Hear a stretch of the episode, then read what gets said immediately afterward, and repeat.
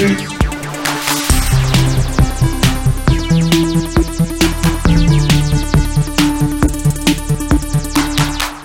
everyone, welcome to GameFace episode 131. People, we are less than 24 hours away from E E3 2018. Can you believe it? Can you feel it? We are? Well, yeah, I mean, technically it starts tomorrow morning with EA's press conference. EA's, pre- oh, I didn't It's know. tomorrow. Yeah. That's because we're not covering it live. Getting that out of the way. Yeah, yes. yeah. Um, our E3 pl- uh, ske- schedule is up on Sifted right now. You can find it right on the homepage. Should be pinned to the top of everybody's Sifts right now. Uh, we will talk about it a little bit, a little bit later in the show exactly what we're going to do. I will let you know right off the top of the show we are not doing EA's press conference live tomorrow. Um, we'll obviously be curating all the stuff and we'll have the live stream up on the site. But Matt and I are not going to be doing live commentary for EA. Uh, that's that's our punishment for EA for trying to Yeah, E- extend E3 and EA extra did not receive the live commentary item out of their loot box they bought from us, so they don't they don't get to have it this year. I actually went back and watched uh, a little bit of our best of E E3 E3 wrap up episode from last year. And uh, it's pretty funny to look at like the suggestions that you and I gave because we start the show with just our general impressions of the show and how we think they should do to change it, and like none of it happened. Like seriously, we were complaining about how EA tried to extend it a day last year, and mm-hmm. they did it again this year. Well, because they don't consider this E3. Right. It's, e, it's It's- EA play. it's their- yeah, right, it's not- E3 just happens to coincidentally occur elsewhere in the city. They're them. basically just scabs on the rest of the industry because they know all these people are coming to town for E3. Right. And they're like, oh, well, all these other people will get these people to come here and then we'll take advantage of it. Yeah, Like, EA's doing what we used, what G4 we used to do when you guys did uh, the game, the the the the Game Awards? the Spike on Awards. Yeah. because everyone, all the developers would fly into town, so Right. we, we'd shoot our Game of the Year special that week, so they could all come over and accept the awards in person. That's hilarious.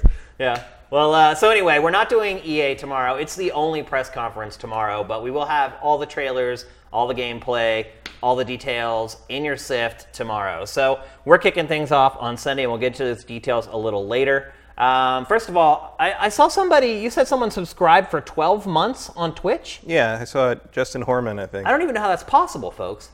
Justin, if you could share with everybody else how you managed to subscribe to Sifted for a year. I feel like that's not through the Prime thing, though. I Oh. feel like that's a specific. Oh, well, if that's the case, thank you very much, Justin Horman. Um, folks who are watching this on YouTube, if you can't afford to help us on our Patreon, you can still help us. You can give us a free $2.50 per month uh, through, through Twitch Prime. It's very easy to set up. All you gotta do is click one button on our player, on our page, and we are twitch.tv slash sifted games. Just go there, click the button, you can give us a free 250. So if you enjoy our content, you enjoy Pactor Factor, you can't afford to contribute anything to our Patreon, 250, 250 free every month. And it adds up really fast for us. So we really appreciate it. If you could literally take the one minute to click a button for us, it would be really awesome. So, And Bats Bat Guys just did that. did what? Subscribe through Twitch, Twitch Prime. Thank you. Thank you very much, everybody. Thanks Just for everyone who's doing And Justin Horman says, "How is it possible?" Yeah, I pay money. so he just Yeah, plunked down He cash. just plunked down money. for Thank it, you yeah. very much, Justin. Appreciate it, brother. Um, we have a huge show today, and so we don't want to spend too much time dilly dallying around. Uh, we have several games we're going to talk about. We have uh, E3 previews for pretty much all the big 30 party publishers. So let's just get right to it. We're going to kick things off with a game we talked about last week, but I had not had a chance to play a ton of it, and that game is Vampyr. And you couldn't talk about it, really. Yeah, and it was very weird. Like I, I realized at the end of the show, people were saying, "Oh, you're gonna have to cut that segment." So when I, I went back and watched it, and there maybe were a couple things where I, Mm, You might have tipped a hand. here yeah, there, still, I, I did the best that I could. It was not easy to talk about a game without sharing your opinion. Now all the chains are off. We can talk about this game as much as we want. I have continued to play it. I'm about, I'm, I'm guessing I'm about 12 to 15 hours in. I'm behind you because I Mm-hmm. was watching you play it over here before we started the show, so I'm not as far as you are. Yeah, I'm in like the middle of chapter four right Yeah. now, of, of six, I believe. I had, I had just started chapter four whenever I turned it off. And the reason I turned it off, I did stall on this game for a couple reasons. One is E3. Um, Right. This week, first of all, we have published more original content on Sifted than we ever have. I have been a working fool this entire week, trying to squeeze in Vampyr when I can. And the other part of it too is that I just I stopped enjoying Vampyr to a great. I still liked it, but I, I when I first played it, I liked it a lot. As time has gone on, I started enjoying it less. Uh, and for me, the big hang up with the game is the the combat system. Um, I know a lot of times we disagree with the Metacritic score on games, or we'll talk about the Metacritic score and say why we maybe don't agree with it. This is actually one game where I do pretty much agree with the Metacritic. It's sitting at like a 7.5 or something like that. And to me, that sounds about right. Yeah, it's about right. Um, I'm still going. I actually like it quite a bit um, for what it is. Uh, I think most of it is just is fine.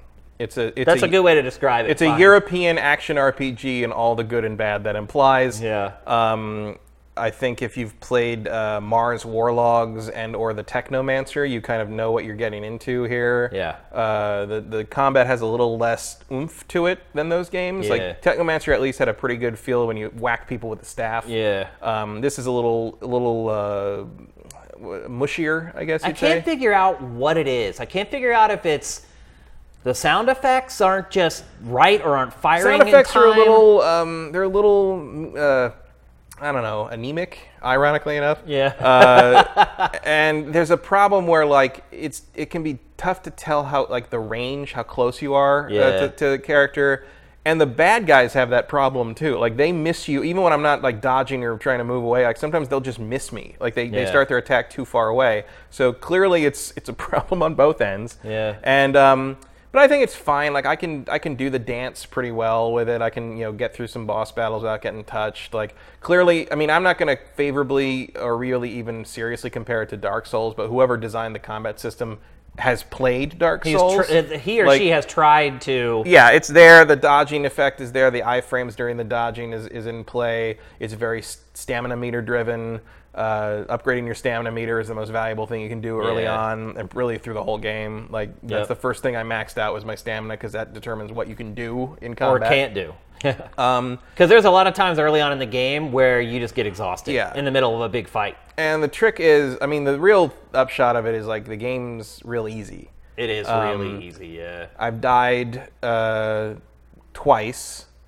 Uh, the first time was because I just didn't know what I was getting into, Yeah. and the second time was the first actually difficult boss, or not difficult, but like the first boss where like, oh, this is because one of the things is like, you have a level and your and the enemies have levels, but they don't really mean a whole lot. Like I was beating level 18 guys when I was level seven, Right. And like, yeah, they'd hurt a lot if they hit me, but they weren't hitting me. They me. can't hit know. It's very Yeah. yeah, and you, you're, if you upgrade your weapons enough, your weapon damage is independent of your level. So like as long as you've upgraded your weapon, um, especially if you have a weapon that can drain blood when Yeah. you hit things with it, like you're basically just going, like you're Well, you can then you can use your vampire skills a Yeah. lot more because And, they're like- governed by the blood meter. and uh, which I don't, I don't use the vampire skills much except for uh, the, the the heal when I Yeah. get hit and uh, the leap to close distance. I use them for boss Um, fights because it's just an easy way to take a huge chunk of health off. yeah, I just I I just It just lowers the time that it takes Less to finish the spent, boss yeah. battle. Yeah. Um, but like I think some of it's pretty cool. Like, and now I'm like later in the game, and like there's you know like early on you're just fighting little like kind of scab vampires and like guys with torches in the street, and now Yeah. I'm a fighting like six guys at a time, and there's dudes with staffs that can like you know, with crosses on them that can like send out light that like Right. drains your stamina and blinds you, and like guys have flamethrowers, and I mean it, it the combat's more interesting now that I have to dance around all these other guys, and, of, sometimes they're fighting other vampires, and like I mean it gets it gets crazier as you move on, especially if you're if you're not healing people like the, the, the NPCs and they're getting sicker and the the status of the neighborhood's going down and now like it's critical level and like there's just monsters everywhere. Like uh, like I dig it. Like I dig how that all kind of comes together. Um, and the funny thing Yeah, thing there is, is some cause and effect. yeah, some like it's Not a lot though. the thing is like like most of this so like it's I'd say it's like that half combat half dialogue for the most part and like a lot of running around, a lot of talking to people, a lot of Yeah. talk to this person, find this out about other person, run back to other person, talk to them about it. Um, and the voice acting is very good, uh, but the presentation is terrible. Um, like the, the facial animation is not amazing. Like the the angles. I think you're being kind by calling u- it not amazing. It uses the kind of the, the Mass Effect style conversation system, but the problem is it doesn't direct the conversation like with the camera the way Mass Effect does. the So you're- always bad. the camera's every just sort of sitting there, and it's sort of kind really of weird. slightly off center with your char- You can only your see character, like a, a quarter of yeah, your character's face. But like your character you're talking to is often not centered properly in the camera. Yeah. And I don't mean centered, but like like framed right. They're Yeah, I mean, they- and there's no way to get it right. camera. And you can't idea. see your character's face uh-huh. usually, and you can't. I just don't like. Sometimes you're, and sometimes it's just like you're look. Like, you know, if you're in the wrong place when you talk to somebody, and this happens in the bar you go to early on a lot. Uh, there's just a wooden pole in the middle of the, or like another NPC wanders in and just kind of sort of moonwalks around Yeah. behind them for a while. Yeah. Like it's um, it's rough, and it's got that ja- that Euro jank that people talk about. No, that's a good way to describe it. It is Euro jank. Yeah. But uh, but there is like you know it's it's impossibly British. Um, you know I think I think most of the I looked it up on IMDb. Most of the actors seem to be British stage actors and BBC like drama actors. Like there's a lot of people on. Uh, there was some Downton Abbey people. There was some uh, Broadchurch people. I think. Um, and, and that that plays the you can see that. So the the one thing that I think is weird in the voice acting is the way the conversation system works. Is when you meet somebody, you have basic questions you can ask them, and as you find out more about them, you unlock hints about Right. them. So the Yeah. hints let you talk to them about other subjects. They also make their blood more valuable in XP. And sometimes you get the hints from other people. Yeah, you they- have like, a conversation with like you- somebody else, yeah, you and wanna they'll give you a hint about someone else, and then you go to that person, and then that new option is unlocked in their Yeah. conversation tree. And like you can do that. You can find letters that tell you things about people. Like you're very Snoopy, really. Yeah, yeah. You know, like, like any RPG. it's character. almost like an investigative game. Yeah, really. you're, you Yeah. snoop around and you steal everybody's money from their cabinets while they're, while they invite you in their house, and there you go, just like a vampire, Yeah. it steals all your shit. Um, and uh, the the weird thing is, like when you ask, so when you talk to people, it's pretty normal, but then when you when you select like one of the blue, which is the the hint options or blue conversation options, almost every time, Jonathan, your character. The way he says it, the tone is all wrong. He's not a nice he's, guy. He's very Yeah. forceful about Uh-huh. it, and it's like if, for even for things that don't make any sense for that to be, it's it's um, like like you'll talk to this one patient in the hospital, and like he'll t- he's a very he's an injured worker, and he talks about how his wife died from something like before the war, and da, da, da, and then like when you find out that his wife is dead, you have the option to ask him about what happened, and if you pick the option, you know, what tell me about how your wife died, and then Jonathan goes goes. Tell me about your wife's death, Mister. F-" It's like, whoa, Like he's hey, interrogating like- yeah, yeah. like it's very forceful and sort of. It's like it, it's um like the way all the all the hint dialogue start startup things are delivered feel like like the actor was instructed to deliver it that like like okay you got him. Yeah, like yeah. you, you, you found out. Like you got. You nailed him. But it's like, Yeah, but it's like you just No, found out you're his trying to show some dead. Like, you- yeah, you, you just want to talk to him more and get to know him. And, like, and sometimes they're yeah, the but sometimes it's just it's just, it's just like it's like admit it, you have a headache. It's just like okay, okay like okay, sure. yeah. It keeps it reminds me of um, it reminds me of uh, L.A. Noire where they Yeah, it changed, was like that too, They yeah. changed the like the I think the the buttons you could use in the conversations were like truth, doubt, and and lie. Yeah. And they changed the button names at the last minute and like right before like you see like like beta footage and like the the doubt one is force Right. i think it Yeah, was yeah. so it's like it's more like you're playing bad cop kind of Yeah, thing which is why sometimes you'd be you'd be seeing things where like um oh like you know you'd be like talking to someone and like you think you think oh i don't think that's quite the truth about it. he's like oh we just didn't weren't getting along and like you'll say like, doubt and and then Cole would be like, like, admit it, you were fucking to and over here in the in the motel. I'm like, whoa, Cole, Cole, hey, we're trying to just doubt. We just aren't sure what Yeah. the. So, it, so there's a couple, you know, in a game that's so conversation based and character driven, it's a little jarring. I would even say maybe conver- if you actually clocked the time you spent playing this game, I might actually say that you spend more time in conversations and stuff than you do in combat. I think you probably do. Uh, although mine was a little, my game time's a little skewed because I didn't figure out how, how to sprint until about halfway through Oh, chapter, until about halfway through chapter three.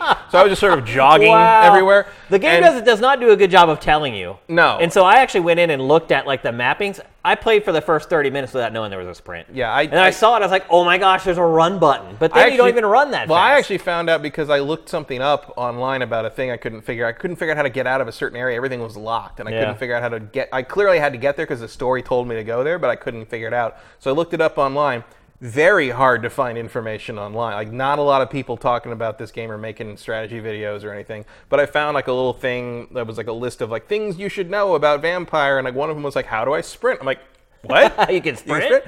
And Yeah. to be honest, I don't use it all that much because it just drains Kills your your stamina, stamina, and, like, yeah. and like it doesn't, you don't actually move that much faster, and it's it, it makes the frame rate go completely wonky on the Xbox One X. Yeah, and not just um, on that. I mean, the, the, technically, this game has a lot of problems. Yeah. It runs not well. Yeah, but it is sort of like you know we talk about, um, and not just us, but we talk about that kind of thing about how there's no B-list games anymore. Yeah. Like there's no like mid-tier games. Yeah. And this is a mid-tier game. It is. Like this is definitely sort of the kind of thing that nobody makes anymore, and I and I appreciate it for that. And the the story. The story definitely has some merit. Like it's if you like kind of the vampire gothic sort of uh, intrigue. I mean, everybody's impossibly British in this game. Yeah, like yeah. The, the Jonathan, like you come to you come to a, like a, a gate, and he's like, it's locked, locked up tight, and I'm like. You can turn it a miss, dude. I've seen, I've seen you do it. And he's like, "Mm, no, it's locked. I'm like, Video like, game It's like what? It would be contrivances, yeah. rude. Like Yeah. it's like you know, I've seen you teleport through things. Like you can just go through the. No, there's not going to do that. That would be wrong eating this man is fine, but going through that locked gate and somebody, somebody, that, that- I mean, I think they, they try to kind of explain it as like, oh, vampires can't enter if they aren't Aren't invited. in. invited, But it's like you've never, you never get invited in. You just anywhere, eventually, you yeah. just eventually go around the back and open it. That's that's not the same thing as being invited in. Yeah. Here, one thing I would say, and I agree with you, this is kind of a B, or, B tier game. Although I think it's is it full price? Um, I think it's full price on consoles, but it's forty nine ninety nine on PC for some reason. Ten dollars cheaper. Um, we, we talk about something else that's hard to quantify on the show sometimes. We talk about how some games do or do not have a soul. And I would say this game absolutely does have a soul. Mm-hmm. Yeah, I think you can definitely feel that like the people who made this game really wanted to make this game. Yeah. It's, Um, I think it's a really good vampire game, which we do not Yeah, get it's not a lot of good vampire games. It is not Vampire the Masquerade Bloodlines. no. But I think it's in the same family. Yeah, it's- absolutely. It's clearly influenced by that. There is a lot of terminology that makes me think that the people who made this are Vampire the Masquerade fans. Oh, yeah. Uh, they probably wouldn't have made it if they weren't fans. Um, Yeah, I mean they use the embrace and all Mm-hmm. that kind of things. Uh, there is sort of a masquerade idea going on, and um, it's it's uh, you know there's a lot of vampire politics later on in the game. Yeah. Um, so yeah, like it, it's not something I would say is as good as Bloodlines. It's not as well crafted, and I mean Bloodlines was janky as hell too, but it's been patched up by fan patches Right. to be a pretty great game now. Um, but there's not the freedom of of cho- you know like in uh, Of anything. Right. really. In Bloodlines, you have the thing where, oh, if you play a Nosferatu, you're stuck in the sewers. and You can't go up. You know, that Right. changes the game completely. If you play a Malkavian, you're you're crazy, and all your dialogue choices are weird, and so you know, like there's nothing like that. No. Um, and there's there's ta- you know you can just choose what to do, whether to to, to you know, bas- and there's no difficulty level. Like when we talk about how easy it is, Yeah. like. The difficulty level, as the game implies, is if you want the game to be easier, uh, kill more people. Like like NPC, like you're supposed to mesmerize them, take them away, and drink their blood, and you get XP from that, and you can upgrade faster. Right. But I haven't killed anyone except the first guy they offered to kill me. It comes like, oh, it wants me to kill him. It's like, oh wait, that was a th- okay, and then you can't go back because it autosaves. I have not But, killed like- anybody. But and I have walked through the game. So you do not need Yeah, you to don't need kill to do humans at all. in order to level up enough to get through the game. no, not at all. I can't imagine how easy it would be if I had been doing that. It must be. It's, it's a, just, It just must be a joke. Yeah. and um, so that's not. Yeah. So that's not really an issue. There is an achievement for uh, finishing the game without killing anybody. Yeah. Um, killing NPC, like you kill people in the street in the you know generic you know thugs in combat Yeah, yeah, yeah. constantly. Um, But, there's a difference between doing that and Right. feasting on. If you can have a conversation with them, Yeah. you have an option. Right. And really, the only ba- the really only the only major changes that happen to the game world are based around the pillars, which are um, there's four areas of the city, and each city has what's you know a bunch of people there, but there's also a pillar, which is like the most important person that holds that whole community together. Which is funny because there's four pillars, and in the vampire the vampire series Legacy of Kain, they were the pillars of Nosgoth. Interesting. Um, which I'm like- sure they played all vampire Oh, yeah. games getting ready for this one. So my my I- my, my uh, Legacy of Kain sense went off when I saw everyone Yeah. a pillar of the community. Oh, I see. So like if you take someone who's a pillar out, like it very strongly affects what's happening in that in that borough or that district, and uh, stuff can go real wrong real fast. Um, but that's kind of part of the fun is like Yeah. seeing you know oh, I decided to do this to this guy because he was a monster, and now uh, you know there's, there's like there's like one guy who like um, you, if you do what you think the right choice is, it turns out very, very badly for everybody who lives there. And if you do what seems like the monstrous choice, everyone t- comes out much healthier. yeah. Um, yeah the decision making is not clear cut. No, and and you you know the hints that let you like you know know people more and get better blood out of them. Like you can make the wrong decision and say the wrong thing to them and lock hints out and never get Yeah. that character maxed I would out, like to so- see more of that though in the game than there is. Yeah, it's um, it really doesn't feel like you're making choices that that make a difference more than about once a chapter. Yeah. I would say, uh, which is fine. I mean, uh, it's not Better than like, nothing. right? It's not, but it's not like um. It's not like Life is Strange, their previous game, where like every scene you felt like you were doing something And that it was did. gonna, was going to come back on you, and it something, did matter. Yeah. Like, you know that that there's not as much like you know blank will remember that kind of stuff happening Yeah. like in a Telltale game, I guess. Yep. Um, but I enjoy it. Like I, I, I it's actually I've enjoyed it. I just got so busy that I ended up having to say, okay, do I want to spend more time on Vampyr or do I want to get E3 prep done, pre E3 content out? And I was not having enough fun with Vampyr to convince myself to sacrifice the time I could spend working because any hour I played Vampyr this week was another hour I was going to stay up that night. So, Right, but if you're if you're not running your own website, yeah, exactly. um, I feel like this is a pretty good use of your time if you're if you're willing to uh, put up with some lower than God of War production values here and there. That's an understatement. But uh, I mean, I think How much would you pay for it, Matt? I would I would pay 40 for it. I'd Yeah. be cool with 40 bucks. 40 is a good price for this. Yeah. Um, I mean, I paid 60. But Yeah. like, what are you gonna do? Yeah. Um, but I think i would be comfortable recommending it to anyone interested in, in, in it, uh, into that, that subject matter and the vampire thing and the, and the if you like setting. look if you like if you're into vampires just buy it Yeah. because there are no other choices out there this is it Mm-hmm. i mean how long has it been since we had a good even a good vampire game Yeah, and if It's you been a like if you like that kind of like gothic sort of Yeah. romantic vampire thing, like it's gonna do. I mean, probably worth my girlfriend's been playing it a lot instead of you know anything that takes her away from Overwatch is impressive. And if Yeah. she likes vampires and kind of the gothic, you know, she loves the original Bram Stoker Dracula and all that, and this seems to be uh, pleasing her. i So, could see um, that absolutely So I think if, if you know, it's it's more about the subject matter than whether you want to play a badass vampire combat game because that's not what this is. Yeah. It's very much uh, you know the combat's there to keep you going and keep you you know leveling up or like you know and getting crafting components. God, there's a lot of crafting in this Yeah. game. Um, although I never felt like I was like deprived of components. I felt again like, i didn't want really deprive i didn't really need to craft that much either well, I craft like a lot they of gave me new weapons enough that like i didn't really need to upgrade them a lot to Most of my the game. crafting is uh, crafting uh, disease remedies for Yeah, all the people in town because yeah. like they constantly get sick because it's Victor- not Victorian London, it's uh, post World War One London. which means it's right after the spanish flu or whatever during the Spanish flu, Yeah. which is a clever a clever setting choice to explain why there's almost nobody in the streets. yeah yeah we know why for real though Oh yeah, but uh, it's it's um it's it's it's probably better than it should be. yeah but it's, that doesn't mean it's amazing. Like seven point five is a pretty, pretty in, you know in, in your in the in the seven to ten scale, Right. Is uh, is a pretty About right. fair fair option. And like Yeah. again, if you if you have uh, like if you if you're a player who's like you know been through like stuff like the Technomancer, like you know you know what you're getting into here. i played that whole game all 60 some hours Also, also a long game. Like, Yeah, it's- it's, you know, this is this is not like a quick like oh it's a Yeah. thr it's a four hour, hour or you whatever, yeah. This ain't Life is Strange. This No. is not like a quick uh, let's get through the narrative and we're done five hours later thing. This is a, this is a full fledged action RPG, It's a commitment. Absolutely. uh, and there's no fast travel Nope. for some reason.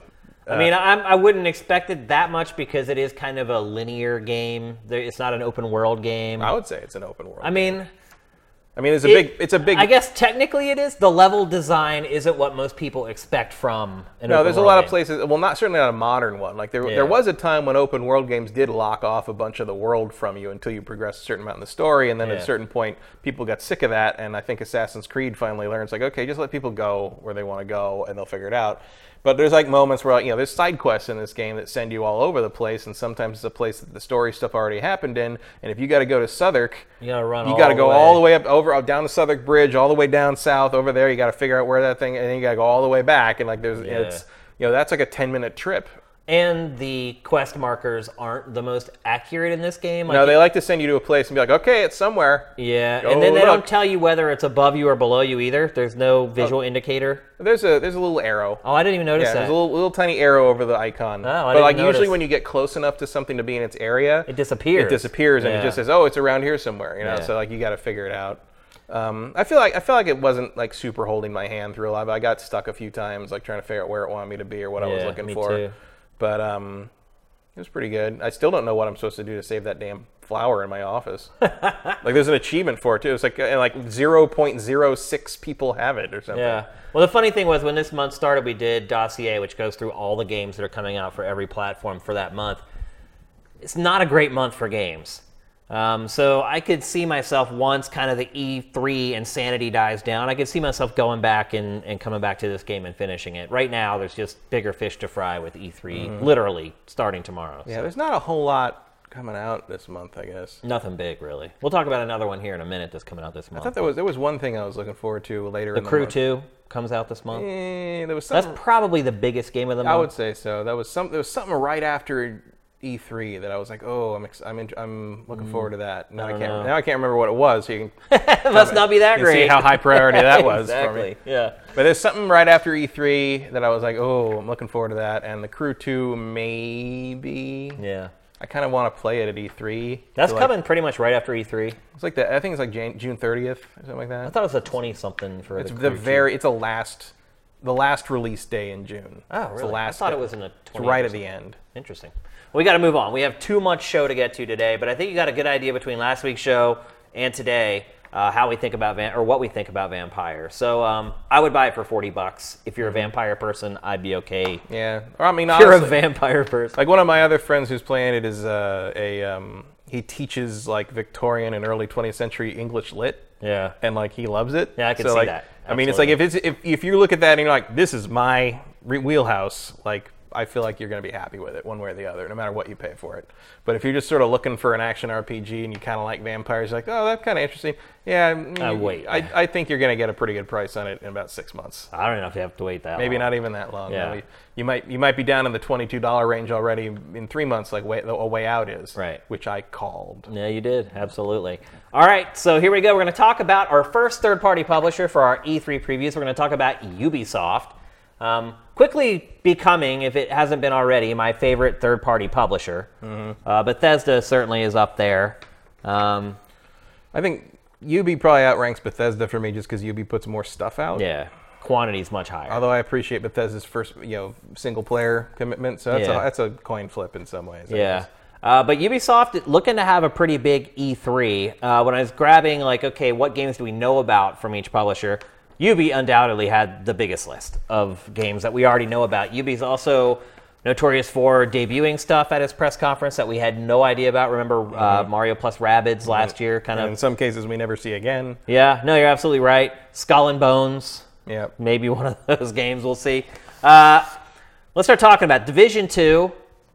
Probably will be Ubisoft's biggest game. I'm guessing that's like the one that gets the most Definitely, yeah, I definitely would expect that to be the thing they push hardest. It'll. I think it'll get the most screen time during Ubisoft's press conference, at Mm-hmm. least. Um, we've talked about Division Two before. Anything that you want to add? Mm, I just I'm curious where it is set and what they're gonna do with the concept because like for I thought yeah I liked the division quite a bit. I played played it to com- the full completion, Yeah, I've spent like 30, 40 hours but on it. it's like it got real repetitive and real kind of dull. And I feel like uh, Dark Zone has to be battle royale now. Yeah. And um, I wonder where they're gonna put it. Is it gonna still be in New York? Are they gonna go to another city in the world? Are they gonna go to another area? I'll say, I Um, mean, what I'd say about the division is I don't feel like I feel like Ubisoft misled us a little bit with that game and with promoting it before it came out. The game that I played wasn't really the game that I was expecting based upon Ubisoft's marketing for the game, Mm-hmm. and it really didn't seem like over time that it really kind of moved to that place No. of expectations. Well, it's funny because like the marketing made me real uninterested in it. Yeah. And then I played the alpha or the whatever the, the beta they put up, and I was like, oh, this is a lot of fun. And I played it like that. I played it and I enjoyed it. And then I was done. Well, you didn't realize that what you did in that beta was what you ended up doing for the entire length of the game. And again, Right. like you, I played it to the end. I finished the game, tried to spend some time in the dark zone as well. But what I thought the game was going to be, based upon the initial trailers and its first E3 show, remember the whole bullshot trailer where they had like the fake Mm-hmm. voiceover and everything going? Um, I was really excited for that game after seeing that demo, and I feel like what I ultimately got never lived up to that. Well, I, I, I think most of a lot of it, especially if you played the PC version, it did somewhat live up to it in terms of like what they showed in that trailer where they were showing like you know the, the card disintegrate and all that stuff. It just doesn't matter. Yeah. It does. It's not relevant to the gameplay. I just got tired of fighting the same enemies over and over and over again. It just felt like, hey, this is this mission is an excuse for you to go fight the same thugs Mm-hmm. again and again and again. yeah, they just. So I'd like to see some variety. a little more variety would be good. And I'd like- also like to see whatever territory they decide the game is set in. I would like to see the actual ability to like take over the whole thing because with like their marketing for the first game it was like take back New York. And it's like no really you're just taking back a little part of like Manhattan here. Like what happened to the other four boroughs? Like I think Brooklyn eventually was in DLC. yeah, I think so. But like most Just like a it- little part of it. Most of it was just like sewers. yeah. And I- like it was weird because I was like, oh, well, they did the lower half of Manhattan. You could like just slowly expand all the way up the, the island, and they just didn't. yeah. Like I thought Central Park would be a nice kind of like you know you could build a whole expansion around around Central Park and kind of the different terrain that that would create, like the opportunity to make it a, a, a very different way to play the game. Yeah. And uh, it just didn't happen. And instead they send you to the sewers, which is like the most boring thing you can do in a video game. Yep. All right, let's move on. We're going to talk next about Skull and Bones. That game has already been delayed. I'm kind of guessing it's not going to be here this year. I think it is going to be at E3. I think they said it's delayed into next year, but it would be at E3. At least that's what I remember anyway. I, I could be wrong. Um, are you excited for, for this game after Sea of Thieves? well, I'm not going to. Or are you more excited for it now because of Sea of Thieves? I, don't, I just don't consider it in Sea of Thieves to be the same thing. It's just they're not going it's for the same thing pirate at all. boat combat, whatever. But like it's not, you know, like Sea of Thieves is not historically driven. It's not, Yeah. you know, it's more, you know, multiplayer, sort of like everybody man a cannon thing. Like I feel like Skull and Bones. it's a lot more Bones- casual. Yeah, Skull and Bones feels like it's going to be more of an extrapolation of the Assassin's Creed pirate stuff, which is Yeah. cool.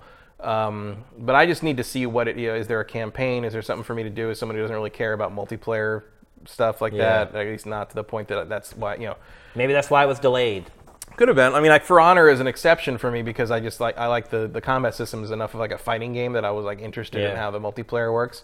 Um, I don't have that feeling with a ship battle game. Like I just feel like some you know you're just gonna have people griefing each other with weird physics trajectory tricks they figure out.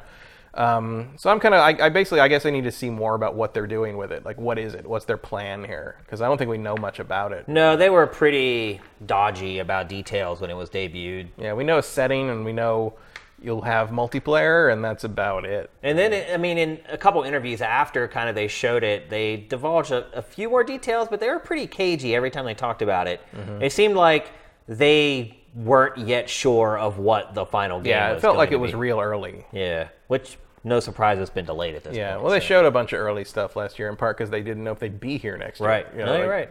Yeah, they kind of blew all the stops out with that and Beyond Good and Evil and all that stuff. Yep. Uh, probably if, if it's not the Division Two, the biggest game they'll show is Assassin's Creed Odyssey. Mm-hmm. We've got the teaser where the guy just kicks the dude off the cliff, and that's pretty much all we have at this point. This is Sparta. Yeah, I mean we know the setting and kind of the time period, but not much else. We honestly don't even know if it's coming out this year. Well, this fiscal year, they said. Did they say Uh, this that's, fiscal? that's what I read. I don't know if that's true, but I read this fiscal year. okay. Um, so, it could be next spring. end of March at the latest. Then. Yeah. Um, so maybe I don't know. Yeah. How do you feel about that? Sure. Whenever you whenever you want to give me more Assassin's Creed, I'll take it. Yeah. I'm good with that. Especially after Origins. I liked Origins. Yeah, I just wonder Uh, if this other team though is as skilled as the Origins team. We'll see. I don't know who's making it. I don't know Um, which studio either. I would hope they have a pretty tight leash on how this this is happening now that they spent the time to kind of rework the series. Um, I'm also curious uh, about the main characters. Like I really like Bayek and Aya. I would not mind playing as them again. Yeah. Because there's some implication that like they kind of go off and you know do more. And you know clearly Greece is a, is a factor in you know Rome is is a factor in in Origins. So it'd be interesting to see them kind of like continue the story. You know, I think Assassin's Creed was at its strongest when they were continuing the story of Ezio over the course of, you know, a period of time. No, I absolutely agree. I, I think sticking with one protagonist for a couple entries is far better than just jumping around from Mm-hmm. Yeah. one to another. Although I would like to be able to play as Aya uh, in more than just annoying ship sections. yeah. Um, and I feel like you know, I feel like one way or the other, you'll be, they'll they'll do the syndicate thing where you can choose between the male and female assassins. That's also my guess. Um, but yeah, it should be a big part of their show. We shouldn't have to wait much longer to learn more. Um, Beyond Good and Evil 2. Talk about a game that's been.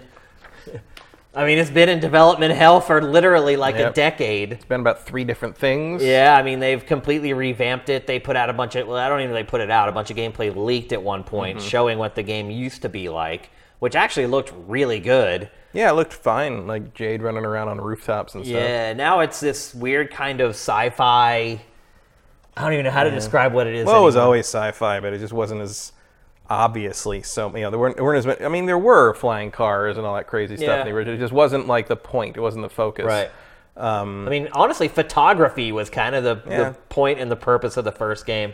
I mean, I'm just interested to see what the gameplay loop is, and they seem to have that kind of this like interstellar kind of you know mechanic where you can fl- go to all these different planetary systems and stuff. I mean, it looks it looks cool. I don't know if it's going to be like what I want from a Beyond Good and Evil follow-up, but it looks like a cool game. I wonder too if Jade will continue to be a journalist because that's what her whole thing was. She's like this journalist mm-hmm. covering all this stuff that's As going on. I on. understood it, like this is like far enough in the future that she's probably not alive anymore. Oh, really? I she thought- may not I- even be in well, the I- like I saw some. I don't remember. I don't know if it's was accurate anymore, but I saw something around E3 last year where they basically said it was like two, three hundred years after the oh, first geez. game. Well, maybe by then the, everyone's eternal, and Yeah. Well, then also like who, I mean, there's all this crazy tech. You know, there could be time travel, there could be flashbacks, there could be multiple storylines kind of weaving together. Like you don't know. how would you feel about that if Jade were not in the game? I mean, I'd care? still I'd still play it because I think the world looks really cool, and I, I'm I'm interested in what kind of what they're after here. Um, but I would I kind of like to know what the you know how that all ended. I'm sure they would explain it in kind of retrospect or in some way about what all it takes is her. a cinematic. pretty much. and uh, you know, but who, like, like you say, we don't know how long some of these you know these animal hybrids live. Like you know, Pey'j could still be around. Yeah. Like you don't know. Which would be weird if he's not. Yeah. Well, it, it was kind of a cliffhanger. They ended Yeah. on at the end of the first one, so you presume at some point you're going to find out how that. I would hope. out. I mean, we've waited a hell of a long time to figure it out. Um, or how excited are you for this? Um, pretty excited, but like I would say that it's tempered by the knowledge that there's a decent chance that it's never going to come out. you Really? know, Like I think at this point it is definitely coming out I because they've so. they've been consistent with putting out new media. They just put out a developer doc like a week and a half ago. I just feel like it's really Because you got to far out. remember when they showed that first cinematic trailer, we didn't hear anything Yeah. for forever. People thought it was canceled. That leaked gameplay got out, mean, and then it really went radio silent for like I mean, six I think years. it, I think it was canceled more or less. It probably and, was, And it yeah. was the project was just resurrected a couple years ago. yeah, that could be. Because it just seemed, like, from what they were saying last year, it felt like this was really early. Yeah. Um, so I would be kind of shocked to see it before next fall, not this fall, but like fall 2019. If, Yeah. if it's if they're on good track, you know, we'll see. But like, um, I think next next holiday season is probably exactly when it's going to come out. Might be their target. I don't know if it'll make it.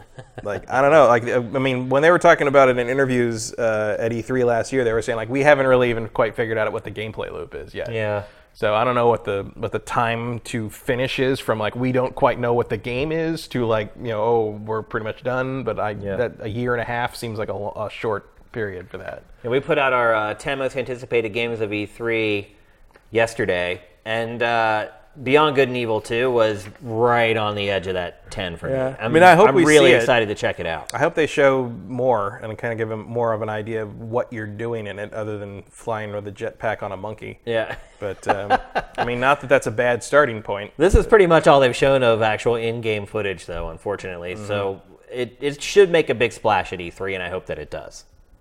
Uh, let's move on. We're going to talk next about Splinter Cell. Here's one thing I've realized this week: the Walmart leaks were legit. Oh yeah. Once the Just Cause 4 thing came out yesterday, which mistake with Steam ad ran early mm-hmm. that like is revealing that's like the second time that's happened in the last year. Once that came out, I was like, okay, the Walmart leak was 100% right. I mean, I was pretty sure when Rage 2 turned Yeah. out. to- I mean, Rage 2 is too random. I, I'm for too, that to- the, it's the journalist inside me that, that keeps me skeptical. That keeps mm-hmm. me from believing in stuff like that. Well, you had that. You had the new Assassin's Creed. I mean, it just it all fell in line. It did, and then Just Cause Four was like the, which also makes me believe that there's, we're absolutely going to see uh, Gears of War Five. Oh, yeah. yeah. So I think we're going to see three Gears of War games. yeah that that Walmart leak was legit, like all of it. I think we're going to see a. Gears 5. I think we're going to see like a Halo Wars style Gears RTS, and I think we're going to see a Battle Royale Gears game. Yeah. Well, you know, the rumors is that Halo Infinity or whatever is what we're, they're going to show. It's not Halo Six. It's some other Oh, spin-off Infinity. that'd be a classic. Uh, that's that's. Uh, That's another subtitle for games that's very common. Well, it's also a subtitle for games that Bungie has used before. Yeah. That was the third Marathon game was Marathon Infinity. Right, that's right. And that game was a mind-bending trip through multiple dimensions and timelines. Yeah. So who knows? Yeah. Um, but uh, Show me something cool again in Halo. Like go crazy. Like why like- not? Yeah. What do you got to lose at this point? Like we've had two games of like, oh, Cortana might be rampant. It's like, Yeah. well, f- do something. Figure it out. Like. Give me the opportunity to make it stop, please. Also, like the precursor stuff, not as interesting as you think it is. yeah, three four three. Like I don't Yeah. know what. Like get me back to an interstellar war, or get me back. You know, it, it, I don't know. Like Yeah. I, I find kind of the, the, the boots on the ground sort of like ODST stuff more interesting at this point. Like the, the, the weird mystical kind of like ancient alien sci-fi stuff is not particularly compelling, and just not working, Halo's version of it is really not very compelling. So like, get back to what made Halo Halo. Speaking of getting back, let's get back to Splinter Cell. So I think because of the Walmart leak, we're going to see a new Splinter Cell. Oh yeah, Um, Matt, I was pretty convinced of that when Michael Ironside showed up again in Ghost Recon. I Yeah. mean, why else? You didn't bring him in for like a, to record four lines. Here's know? my que- here's my question: Would you prefer to see the more I hate to use the word sterile, but that's kind of what it is. The more sterile standard version of the game that first launched with the first couple entries, or the more action cinematic oriented take that came later with Blacklist. Um, neither. I would like to see. Are you not a fan of Splinter Cell? I was. I like the One of the best segments you ever did at G4 was based on Splinter Cell. Yeah, well, yeah, that was partly Steve and Bob, right? part- but yeah, Splinter Cell co-op theater, but that was par- that was partly because uh, the co-op mode was so freaking weird to play. Yeah. Um, but uh, I mean, it was oh, like the, the old version of the games were, were really stiff and kind of, you know, Sterile. You, never quite Yeah. knew when a headshot was going to work. Sometimes, like it was mostly just like, wow, it's really pretty and the lighting's amazing because like A lot of it was just basically trial and error. yeah, and then like the It's like now I shoot that- this light bulb, now I go into this shadow, now I creep up along the wall, now I now I take out this guy. But I didn't think Blacklist really did it many favors. It felt, uh, I don't know, it felt like a Mission Impossible game. It did, and absolutely. Like it just didn't feel like Splinter Cell anymore. And so I would like to see them kind of take the Splinter Cell concept and do something new with it, and not just sort of fall into that same like oh cinematic action thing. And I don't know what that is really, 'cause- but it's not my job to know what it is. you Yeah, know, like, exactly. um, but like I would like to see it become something a little more um, I guess technical would be you know like demand a little more skill, maybe a little more in the ra- in the realm of like the old thief games, you know, like Yeah. where you could muddle your way through, but like if you really wanted to play it the way you're supposed to play it, like it took some practice, it took some it took some some thought. I'd like to see them do something like that. I don't know if they're going to because that's not really how Ubi rolls these Yeah. days, but like. Um, if they're gonna make a another Splinter Cell game, it needs to be a re- there needs to be a reason why it's a Splinter Cell game and not like say just another Watch Dogs or another Assassin's Creed. Like you got plenty of games where you can like sneak up on a guy and stab him in the Ubisoft catalog, or sneak up on a guy and Well, shoot it's kind him. of funny because a lot of Ubisoft's IP has kind of turned into Splinter Cell. Yeah. I mean, a lot of them have stealth mechanics in them. Yeah, I mean the Splinter. That DNA has fallen down Oh, the yeah. family tree at Ubisoft. Well, and like having Sam Fisher pop up in Go- the Ghost Recon Wildlands, I mean that makes a lot of sense because you are kind of doing that, and that, I mean Yeah. it's squad based, and there's a you know firefights can get much bigger and louder in that game, but like you know when you're sneaking into the into the compound and trying to like get you know get what you need before without alerting it, like it feels very much like Splinter Cell. Yep, it does. So they're going to need to find a way to make that work that doesn't make it feel like a re- repetition of the other games they make. But it's funny because it's the original. right. Really, the other games have taken those elements from it, but now you're mm. right. We're at a place where Splinter Cell needs to reinvent itself because those elements have trickled down into so many other franchises. What I would really like to see is a new is like kind of the new twist on the you know the spies and guards multiplayer they did. you yeah, know, I forgot about that. Where like the kind of and it was an early version really of asymmetric multiplayer where like the both sides had completely different abilities and different goals, but like it all kind of worked together. Um, yeah, I, I think they could do something pretty cool with that now. Yeah. Um, they could do something really cool with that if they kind of put their heads put their heads down and kind of figure out, okay, how do we do this, but also kind of incorporate the battle royale idea. yeah. Um, I think Ubisoft is going to be a, a battle royale machine. I, I don't think they're going to be alone in that one. No. Uh, let's move on. Let's talk next about Avatar. Matt, you're a big film guy. Do you think this Mm-hmm. game is going to be shown at E3? No, No. no, that game, that movie's too far out. When is the movie coming out? You've mentioned it before, but That's I forgot. December 2020. 2020.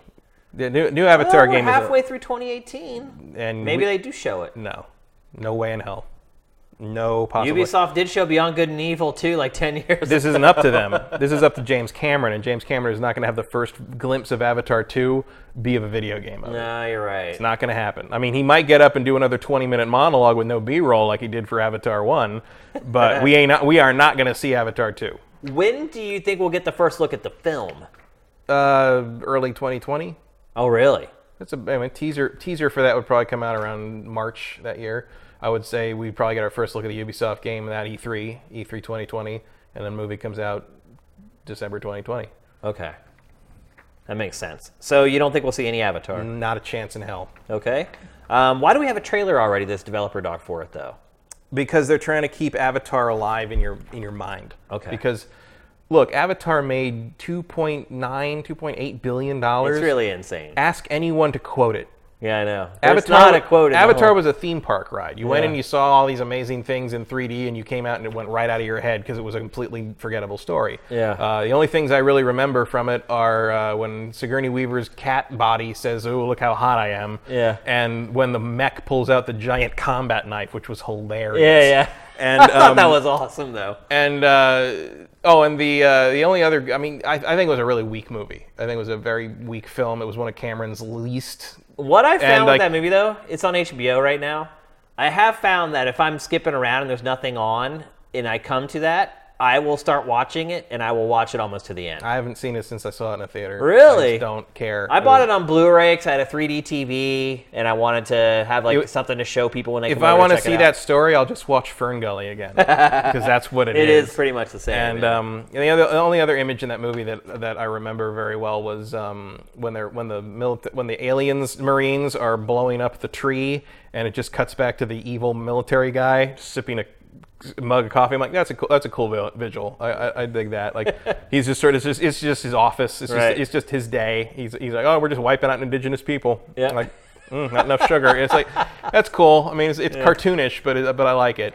Um, but yeah, so Avatar two, like basically you're dealing with this. You know, I mean, they're committed to make two and three, and then four and five are on. Are you know they're shooting everything at once.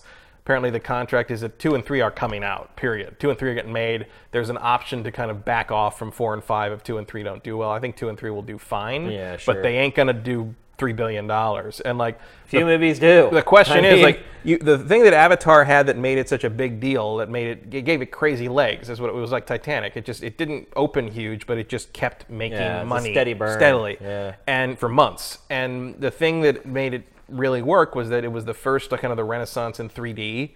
It was an event. It was something that you hadn't really seen before, and audiences went to see it over and over, like they would ride Star Tours over and over. you I mean, I think the 3D And- angle really right, was. but you don't it. have anything like that for Avatar 2. Avatar, you know, the, the, Nope. his the the tech gimmick for this one is going to be high frame rate, 48 Right. frames a second, which didn't help The Hobbit, It sure didn't. and ain't going to help this. yeah. So I think Avatar 2 is going to be a hit, but it is not going to set the world on fire the way Titanic and Avatar did.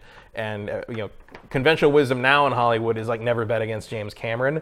And I'm not betting against James Cameron, but I don't think James Cameron can set the number one box office record four more times in a row. Well, just- asking him to do that is a fool's Right. errand in the first place. I think he might expect that of himself. Well, I think his he's James ego Cameron. is- he's James Cameron.